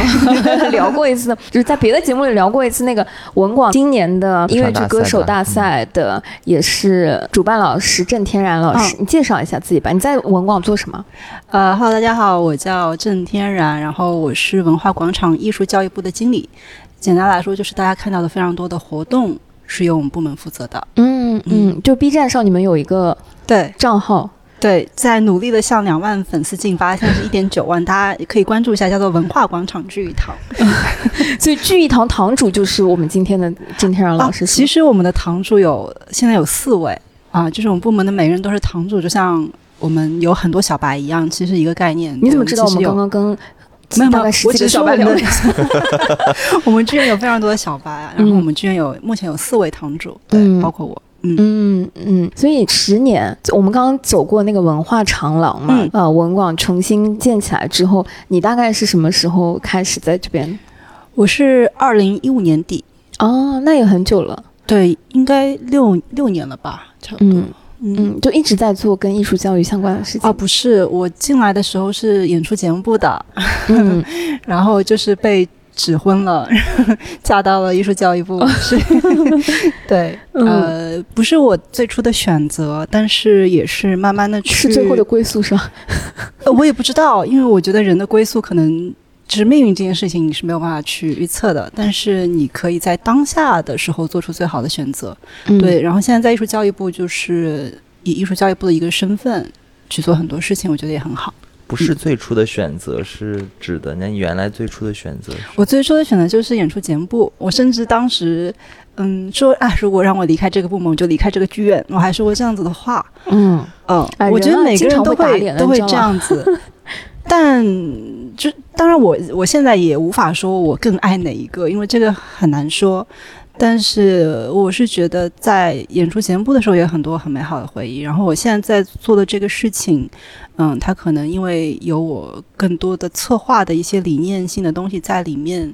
嗯，所以也有很值得珍藏的一部分吧。嗯嗯，所以你现在主要会在广场的这个平台和基础上做一些什么类型的项目和事情？我们基本上，我们部门负责的就是以舞台艺术为核心的一个活动策划，所以大家比较经常有知道的，比如说我们马上就要在九月二十三号生日这天做的特别版的剧院导览，嗯、这个也是做了好多年的，然后就会有不同的我们的新老朋友，就是演员朋友，包括艺术家朋友啊，还有我们自己，呃，来大家以不同的角度和维度来走过这个剧院，嗯。呃，我们平时有非常多围绕舞台艺术的呃活动，包括大家比较熟悉，可能有三个诞生诞生系列。嗯。呃，最老的诞生其实是二零一八年一月开始做的一名音乐剧演员的诞生，嗯到现在这个月应该是第三十八期。对，然后我们很希望它能一直一直走下去。然后第二个诞生项目就是一座舞台的诞生，应该是呃，应该二零一八年中或者近二零一九年，我我大概有点不是记得那么清楚，就是在清单的时候我们做的第一次的一座舞台的诞生，它是围绕剧目本身的，嗯嗯、做到现在应该也是十几期吧。嗯嗯然后我们最近还有一个新的诞生，就是一名戏剧人的诞生。嗯他是做很多跟戏剧有关的人物，比如说我们第一期是做的制作人李东，嗯然后第二期会做戏剧人，呃，现在也是在做艺术品类的曹启泰，嗯。嗯，然后第三期会做我们灯光界非常有名的一位老师肖立和，也是赵氏孤儿的灯光嗯。设计。啊。第四期大家可能呃观众会比较熟悉的音乐总监王诗培，嗯。然后第五期会做上海话剧中心的编剧于荣军，嗯对，呃，都是大家很熟悉的朋友，然后他们都是以不同的方式和戏剧产生关系，包括我们后期还会有舞呃舞台呃舞监、舞台监督，包括有舞台摄影师。啊，都会有，呃，就是只要跟戏剧舞台有关，我们都会请他来到戏剧人的诞生这个品牌，这大家比较熟悉的一个诞生系列。然后我们平时还会有一些课堂，包括和上海芭蕾舞团，呃，和我们的一些 D Lab 的实验舞蹈实验室。我们之后还会有就是跟音乐上面相关的一些工作坊的计划。嗯嗯，然后我们平时也会有一些随艺术家的到来会有的一些阶段性的活动，包括有艺术家伙伴计划、我们的戏剧工作坊、音乐剧舞蹈工作坊，然后还会有一些给到更专业领域的音乐剧演员的一些大师班。嗯嗯嗯，其实这个说起来有点说不完，因为我们现在大概有二三十个品牌性的活动在进行。对，就是为了让不同的人、不同年龄层的人，然后不同需求的人，啊、可以在这里都找到他们。能够来参与的部分，所以呃我们整体的结构会拉得比较广一些，有些往深里走，有些往广往里面走。嗯，嗯，感觉不像是只有四个人做的活动哎。堂主是四个人，应该不止四个人吧？我们只有四个人，四个人办二十几但但是这样子的20几个啊，我们每次的活动也会有很多其他的同事来帮助我们，比如说我们有时候的直播会是我们的公关部门来负责，那我们有时候的大的场次的一些维护会有我们的小白还有我们的内保来做啊，所以我们等于是活动是由我们策主划的一对个核心的团对，但是当然，我们很多事情也是自己需要去做，就比如说是观众的招募啊、管理啊、推文啊，因为我们需要给品牌定性，包括所有的活动策划、嘉宾邀请、观众迎接的维护、扫码，还有视频的拍摄，因为我们现在有直播、录播两者，这些放 PPT，小到放 PPT，我我们也得安排一个人，还有还有我们自己的所有的照片也是我们自己拍摄的，所以还算比较全。对，每个人会负责几样工作吧。嗯嗯你们比如说在策划一个，我们先不讲给演演员们做的那些更嗯深度的工作坊，比如说面跟面向大众的时候，呃比如说三个单身系嗯，列，就三个单身，嗯。从策划的角度来说，呃，什么东西是考虑的最、嗯最重要的部分？嗯，一开始第一个诞生诞生的时候，我们其实是想做一个公益性的推广，嗯就是想让更多的人知道音乐剧。啊，想通过音乐剧演员让更多的人知道音乐剧，啊，所以其实先期的时候，这个品牌啊还算比较艰难，因为每个品牌可能都有一个生长期，呃，当时可能大家对这个品牌的关注和当时音乐剧整个行业还没有完全发展出来的这样一个现状一，八年初是息息相关的。但是我们当时也是非常坚持在做这个活动。那一开始我们的观众群是最广泛的，但我们那时候来的观众可能没有那么广泛。就是我们能从数据上看到，很多观众是知道我们的，比如是我们的尊享会员，那时候没有尊享 Plus 尊享会员，所以我们有很多场，第一年很多场的观众席是重复的。嗯嗯、但是我们的宗旨还是没有变，我们还是希望它成为一个科普性质的活动，可以让更多没有走进圈的人来走进。呃，包括我们慢慢的走出来之后，第二年、第三年，现在到第四年，它整个观众群就更广了。能关注到这个品牌，包括每次报名，其实基本上都会满两千。那我们筛选的时候就非常随机，呃，随机到就是会有一些尊享 Plus，会有尊享，会有乐享，会有在线，呃就是完全随机两机。千个报名，然后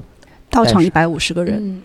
一百五一百五，对。一百五十个人，然后我们在这个的基础上加上了直播这个功能，然后慢慢的也加上了活动前的采访，就是希望这个品牌能带来的效益可以传达给更多的人。现在就会看到说，我们原来想要的这种广泛性的关注度，或者是你没有走进过剧场，你可能只喜欢这个人的人，他也会第一次来到剧场。嗯嗯，它其实是慢慢的实现了我们最初的一个设定。然后像一座舞台的诞生可能比较好理解，我们就是希望给到一个更深度的解读，或者是给到一些对这个舞台好奇，但是还没有决定要不要走进来的人。其实围绕当下在对，演的这个作品，是，所以这个系列就是舞台诞生的这个系列，它其实更有针对性。嗯所以舞台诞生的这个系列，我们是尊享 Plus 优先的，因为很多其实是我们自有的观众，他已经有买票，然后他想要更了解这个舞台，啊，这是唯一一个三个诞生当中是有这个优先级。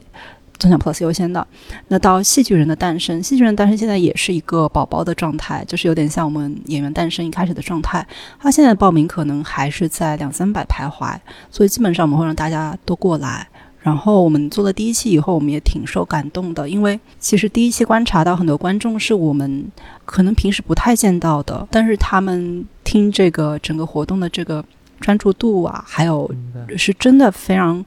呃，对制作人这个嗯职位、呃很有兴趣，包括他可能未必还有真的看过。他说：“诶，制作人和制片人的区别是什么？”大家也去会去问这个问题啊，所以他其实是介于一个呃科普广泛性和一个呃深度挖掘的当中的，就是我们觉得这两者的人都可以来，只要你有这个需要都可以。就从你的观察来说，比如说第一期做李东老师，嗯，那可能未必他特别知道李东老师制作过哪些作品，是吗？嗯它是冲着文化广场这个品牌的活动来的。呃，有些人来的时候，他或者是对。制作人这个抬头感到感到有兴趣，或者是他知道《四世同堂》李东老师制作的作品，或者是战马他知道。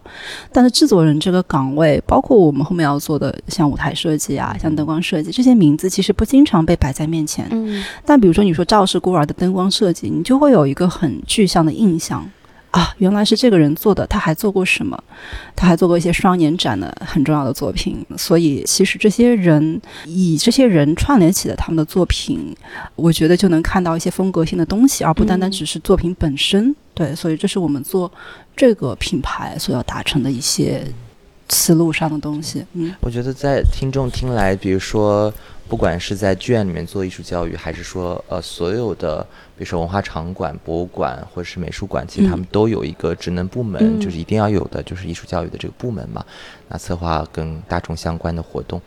嗯、有没有？这对我们来讲，我们听起来这个工作有一个特别吸引人的地方，嗯，就是你连接了艺术和大众之间的这个桥梁。嗯某种程程度上，虽然你可能不直接做作品的创作，嗯，但是其实它也应该是一个价值感很强的岗位。就是可能对我来讲，我们听到您做这工作的时候，就会有这样子的初步的猜测，或者这可能也是某种刻板印象。就所以我想问问，有没有做的这么多的项目当中，有没有哪个活动或者哪个瞬间，你会觉得突然觉得，哎，我做这个工作，我从节目部调到这边，啊，我的价值感是是还还真真的有这个瞬间。其实一开始到艺术教育部的时候，包括我在策划所有的活动的时候，我会更多的去考虑说广泛性的观众需要的是什么。嗯嗯，就是等于是讲白了，就是其实我自己心里的感受可能没有那么深，但是我是一个非常理性的方式去规划我们的这个艺术教育的体系。有一次。是在演员实验教室来到我们这个剧场的时候，然后我们刘若雨老师要给我们做一个戏剧工作坊，然后他应该是在一九年五月份做的这个工作坊，然后他的名字叫做《觉醒戏剧》。嗯嗯，那时候其实，在一九年初的时候，我的爷爷过世了。然后我自己在一个比较长期的抑郁的情绪里面，然后那时候见了刘刘老师，也是很久没有见了，我就跟他说起这件事情。他说：“哎，你来这个工作坊来体验一下，你自己不要当做工作人员，你也当做参与者之一，嗯对你来感受一下。”他说：“我觉得我可以帮到你。我我其实之前虽然我在做这工作，心心中对艺术教育的信念感其实是没有非常强烈。但是我参加了这个工作坊，它主要在说什么呢？它主要在说演员的出戏入戏的一个过程，就是你可以把情绪去造很多个壳，但是你回到自己最中心的一个状态，其实是一个无的状态。所以所有的情绪围绕你的，其实都是一些附加的东西，所以你就能学会说你怎么更好的回到一个无的状态。当然，很多时候就是这种悲伤，你不可能去去否认它的存在，就是存在就是存在。但是戏剧工作坊给我带来的东西，就是你知道怎么去控制自己的情绪。很多事情不能改变，但是你得改变自己去面对这个世界的一个方式，因为你还是要在这个世界上存在的啊。所以过了那个工作坊之后，我就是觉得我自己有慢慢的好起来，而且我慢慢的开始就是感觉到说，可能我们看一个戏，我们看到别人的人生，我们很感动，但是你最最后记得就是别人的人生，他还是会激励你。但是可能一个工作坊，它能带给你的是真的深入你自己内心，是跟你自身有关的一个东西。然后这个东西是只有你自己在那个里面，你才能够获得和感觉到的。所以从那个工作坊开始，我就开始对艺术教育这个事情有了信念感。当然也不能说很强或者是怎么样，就是非常客观的每次去体验到一些什么东西，然后你去相信它的价值。所以我觉得我和艺术教育的关系就是我们互相陪伴，然后互相慢慢建立信任，然后互相越来越打开。啊、一开始我们想的可能，哎，怎么去有更多的观众走进来，到我们现在想的是，我们要表达什么，我们能帮助到谁。嗯，这个都是一步一步的丰满起来的。嗯可能开始的目就是目标是为了更多人走进嗯剧场嗯来看演出，但实际上我觉得某种意义上，戏剧或者是整个演出这种综合的艺术给人的感觉，舞台两千平米的舞台那么浩大，比观众席还要大。就有的时候会给我一种，就是我我还是只能站在外面看欣赏，然后可能我越是一个好的所谓的戏剧观众，我就嗯越只能把自己固化在这个位置，嗯。就说我要尊重他们，嗯。我一定要要全神贯注的看他们，我离开的时候要怎么怎么样，对。嗯。我控制我自己和演员和是是作品之间保持距离对。但事实上，其实包括来了之后，比如说一个舞台的诞生也好，或者你走进某个演员，走进嗯不同的职能部门，然后或者小白带你去剧院的一些角落里面，然后嗯。看他们是怎么给嗯。大家带来服务，这些亲近感的东西，都会让我觉得是整个今天走到这里，坐在沙发这些时候，都有一种。戏剧离我们或者艺术离我们并不遥远，就是是我不仅仅是一个观赏者，我自己也可以是一个，我不一定要创造一个所谓的作品来上演，但是我也可以是这个嗯。这个艺术世界的一部分。嗯。从这个角度来说，它可能以一种亲近的角度，让我更愿意走进剧院来看戏。我我曾经其实我记得陶身体在你们这里是。做演出的时候有做过，呃，肢体工作坊。对哎，我不知道是不是你们如果是近两年的话，是我们做的，对，就是、呃、当时我其实是非常犹豫想想要报名来参加的。当然，我觉得我以我这个可能完全没有舞蹈基础和功底的人，后来呃，其实我们有一些朋友来了，嗯他们一起来参加了陶身体的那一个工作坊之后，其实呃后面对他们影响很大，嗯因为嗯，其实他们有跟我分享过。虽然同样可能从小学舞或者作为一个舞者，但嗯。是不一样舞团的理念和嗯他的工作方式，其实当他在看一个作品的时候，看他嗯看的是成品，嗯。然后在看那个工作坊的时候，是真的就是感受到大家是。是怎么样平时训练的，或者说他们的理念是什么，嗯。那个对他的触动。真的很难想象，说看逃生体的那些老师做的那个动作啊，就嗯。非常的简单，嗯。就是简单，对，他们是一个圆的一个概念，对，就是圆，就是呃自然，然后就是柔和放松。嗯。他说我就是放松不了，我我就是很难做得到。那因为他去尝试了，他去嗯。参与了，然后也在那个环境里，所以他才知道就是自己缺少的是什么，或者是嗯。他有的是什么，嗯。或者是他跟那个作品之间的那个距离，每个人其实不一样的。嗯。但是那个距离不是说他在舞台上看一个作品的时候目测的那个距离，而是说他去参与和体验了之后。所以这么说，我觉得我也是一九年的时候嗯。在这边看的那个演员实验教室，是嗯就是我记得那天一共演了两场还是三场，就我是最后的末场那天嗯。看的，就是 workshop 和你,、嗯。你们后来做的那个活动的时候，我现在联想，我觉得非常感慨，嗯。就是我们我跟包包曾经还讨论过，我们说演员实验教室是一个。我们觉得非常羡慕的一个作品嗯呈现状态，因嗯。为它其实是演员在台上演的是自己的故事，是。对，而我记得一九年我看演员实验教室在在文广的场地里，它又是一个二十周年的，不止二十周年吧？对，这个还是二十周年的一个纪念版。我记得那个版本里面，很多演员都随着时间的洗礼和一些嗯变化，嗯其实跟他们 N 多年之前演这个作品的时候，对感受不一样，对这个理解都不嗯一样，因为这个作品是会随着演员本身的阅历和经历而成长的。是的，嗯，然后再加上有一些他们的子女。孩子是第二代刘老师的两个孩子在台上演他的爸妈，对 嗯。对，所以当你讲到就是这个 workshop 的时候，我是真的觉得，嗯，有一点羡慕，嗯，也有一点可惜，觉得哇，没有参与到其实幕后的那个部分。而且我，我觉得那个刘老师给你的那个建议，我觉得也是非常的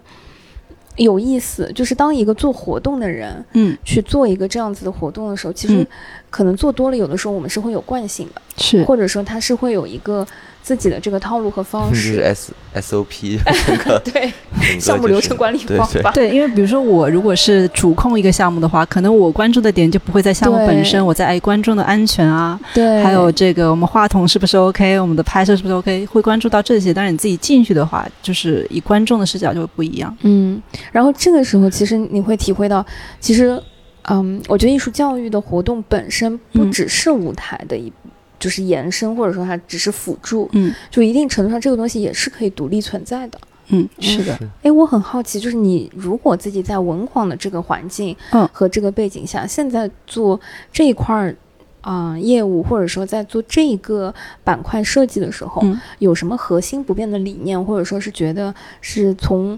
文广滋养出来特别重要的部分吗？其实我们有句 slogan 嘛，就是大家都知道，就聚一堂的 slogan 就是艺术与生活相聚一堂。嗯其实这个东西，如果你没有体验过的话，你会觉得它像一句口号。但是其实我觉得你们刚刚说的都特别好，你们就是把为什么我们要做艺术教育和艺术教育对于生活的意义，其实已经说出来了。嗯，就是嗯，剧场很多时候大家觉得最重要的是舞台，确实它最重要的是舞台，但是艺术教育，我觉得它像是就是铺陈在舞台下面，它没有那么高，它可能更接近观众的台阶，一个像是台阶一样的东西，但是可能大家看到剧院的时候，还是没有办法一下子去接受说一个剧院的艺术教育它跟我的生活有什么关系。嗯嗯，但是我们想去慢慢的论证和去培养这样一种习惯，就是我我们挺希望说有一天这个我选择去做一件工作坊，或者我选择去去一个分享会的这种感觉，就像我今天跟朋友出去吃晚饭，我们选择哪个餐厅一样自然。嗯，到那时候，我觉得这个剧院才和这个城市的人们真正的连在一起。但是这肯定是有个过程，得让大家觉得说这件事情其实可以变得很自然，变得没有高高在上。所以，其实我今年跟我们新员工分享的一个主题就是叫做“庙堂之高和江湖之远”。嗯，很多人觉得可能剧院本身就是庙堂之高，而且艺术确实它有一些本身就是庙堂之高。但是我们要怎么样把这些在高高在上的东西拿下来，变成白菜，变成萝卜，然后变成可以给大家提供每日营养和每日需求的一些东西。那个东西它还是没有变，但是我们要做的是通过某种方式，让大家觉得说它是我生活中的必需品。呃，这个必需品跟就是营养素的必需品可能稍微有点不一样，但是慢慢的去相信说这个东西是我生活当中必须的一个东西，嗯这个方式就叫做艺术教育。嗯哦，这个可能会有很长的路要走，就是甚至我觉得是一个没有终点的一个旅程。嗯嗯，但是现在我觉得已经在路上，而且有一些可能已经对某些人来说已经抵达了，嗯所以我觉得就挺好的。嗯，挺有意思的，期待我们今年或者是更快的时候能参与一次这样子的聚会。哦我顺便做个广告，因为我们九月二十三号这次生日也是做了非常多的活动，除了就大家大家就是知道的，每年我们都会有艺术家的导览，嗯我嗯们这次有四场的讲座，叫做加上工作坊。嗯讲座其实现在已经满了，然后工作坊我们会有一场戏剧的工作坊，然后这场工作坊是来自呃大家知道生死签这个我们孵化的项目，嗯是来自生死签在十几年前的最初版本。嗯嗯，那时候。呃，生死签里面的孩子的名字被沿用到现在音乐剧《生死签》里面，所以我们也找到了当时去参加生死签的其中的一个孩子，也就是主角叫做孟泽。嗯然后他现在是上海话剧中心的导演，嗯啊、嗯，然后他也刚刚导了《大明重大明重真真五年的导演，嗯对，所以我们就是会请到何英老师，呃，他同时也是孟泽胡歌嗯。很多很有名的演员的老师，来和孟泽一起带来一场叫做《生命戏剧和我的戏剧工作坊》嗯。啊、然后我们会有场合唱的工作坊，然后也是集合了呃我们未来会合作的合唱指挥。呃，还有我们往年的歌唱大赛的一些选手来和大家嗯一起唱《Seasons of Love》，嗯。嗯，然后还有一场舞蹈工作坊，也是我们呃经常合作的音乐剧的编舞刘爱嗯和音乐剧演员赵宇慧嗯啊、一起带来一场 theater jazz 的，所以就是、呃大家可以选择，因为我们我们可能很普通的去区分我们要做的这个呃工作坊类型，可能就是音乐、舞蹈和戏剧，也是音乐剧的三个构成，所以我们也是解构出来给到大家做一个体验，大家可以有机会来参与。嗯，好的，希望我们。剪辑的这个速度啊，赶得上这个 活动报名出来之后，的这个速度让大家说哦，已经爆满了。好的，嗯，对谢没关系，谢小伙反正就是爆满。了你就关注一下聚一堂就好了。哎，对的，可以看到线上是吗？好的，谢谢大家。嗯，然后呃，非常欢迎大家可以登录 B 站，至少呃 可以在线上能够欢聚一堂，关注一下。嗯这么多音乐剧演员，总有一个你喜欢的。这么多幕后的岗位，总有一个你想了解的。对，是的。好的，谢谢。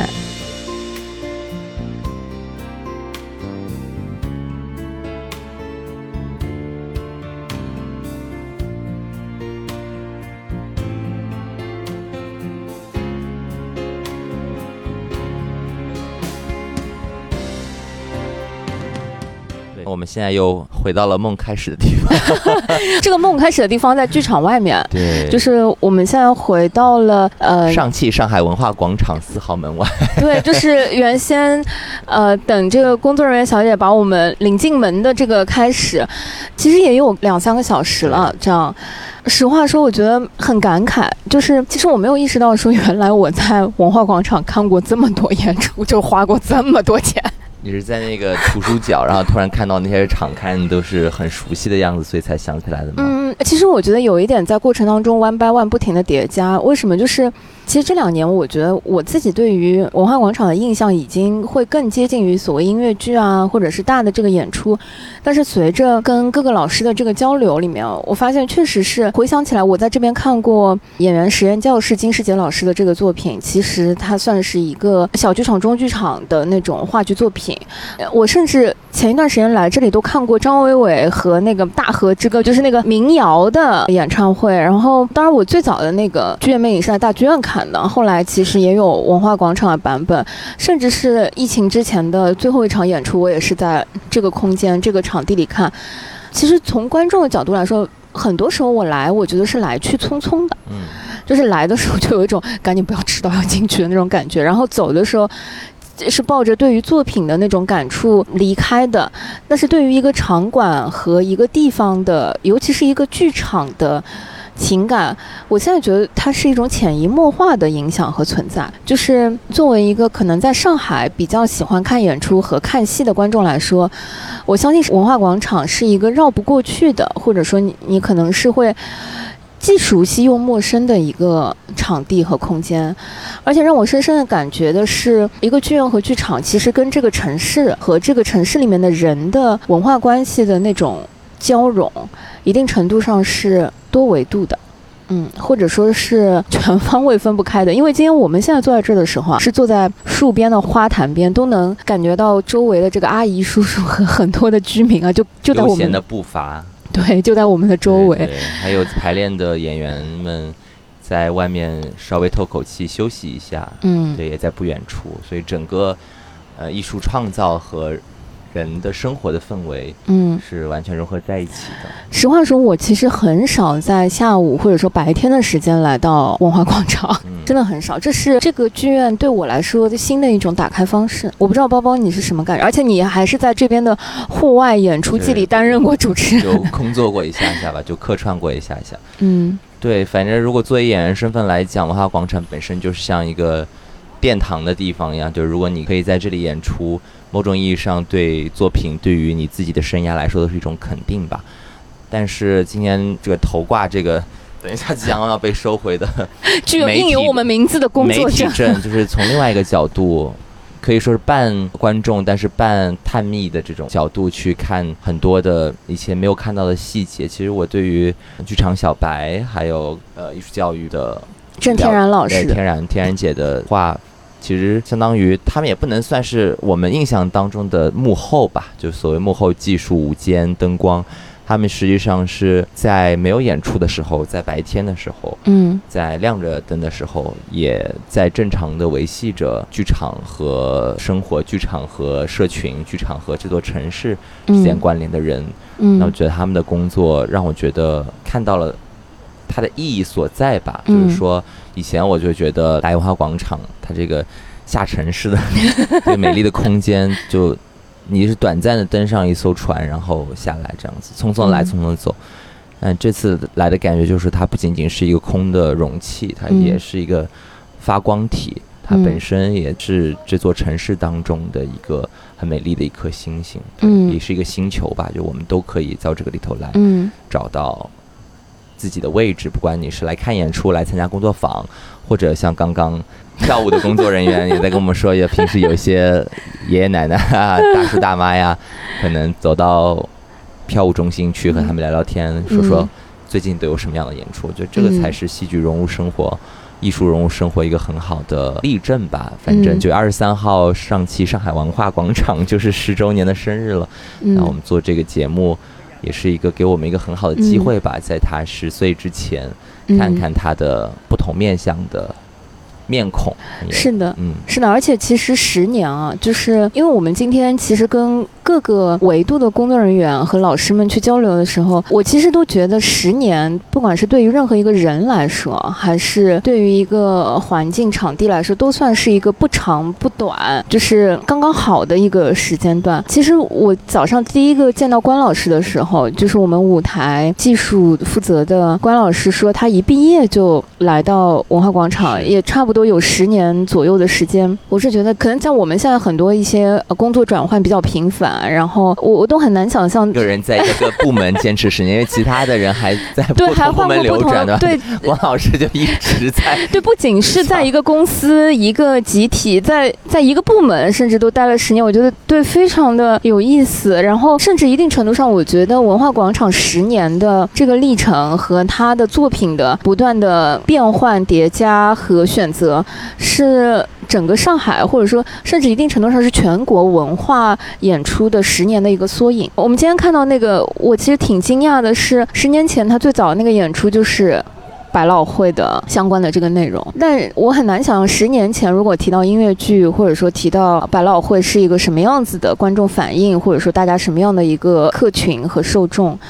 然后再到。后来有很多的海外的项目和国际的项目进入到这个空间的时候，其实对于很多新的艺术形态的理解，包括呃，其实刚刚我讲的为什么马修·伯恩舞蹈类的作品，其实对我印象是很深，因为我确实是通过这个窗口和舞台才理解到说啊，原来名著还可以有很多奇怪的改编，是。呃，全男版的芭蕾舞《天鹅湖》之类的，就是我觉得一定程度上，这个剧场本身对于作品的选择和引进，是帮助我们这些观众了解世界和打开视野的那个过程。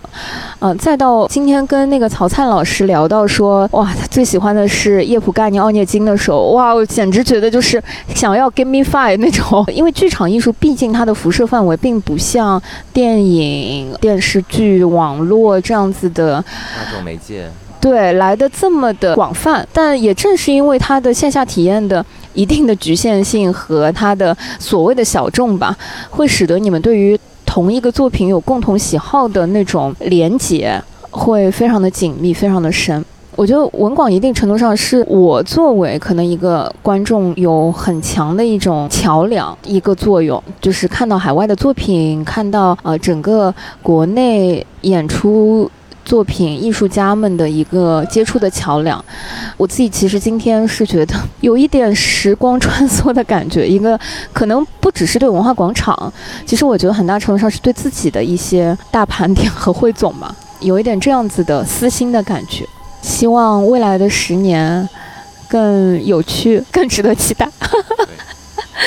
好的，好，那谢谢大家，也欢迎大家能够分享到这一个节日的快乐吧。对，这个生日，这个生日的快乐。如果你跟文化广场的这十年有一些不得不讲想跟我们分享的故事，也欢迎你在底下留言，我们也会把它转告给相关的工作人员，因为我觉得这种传递这种互相的温暖是很重要的事情。那谢谢大家，谢谢大家，夏日愉快，拜拜。拜。他做梦，把平凡变万花筒，光阴流动，放肆迷宫，抬头能见彩虹。谁把心弦拨弄，转眼刻入你容。同一时空，有始有终，却舍不得鞠躬。大幕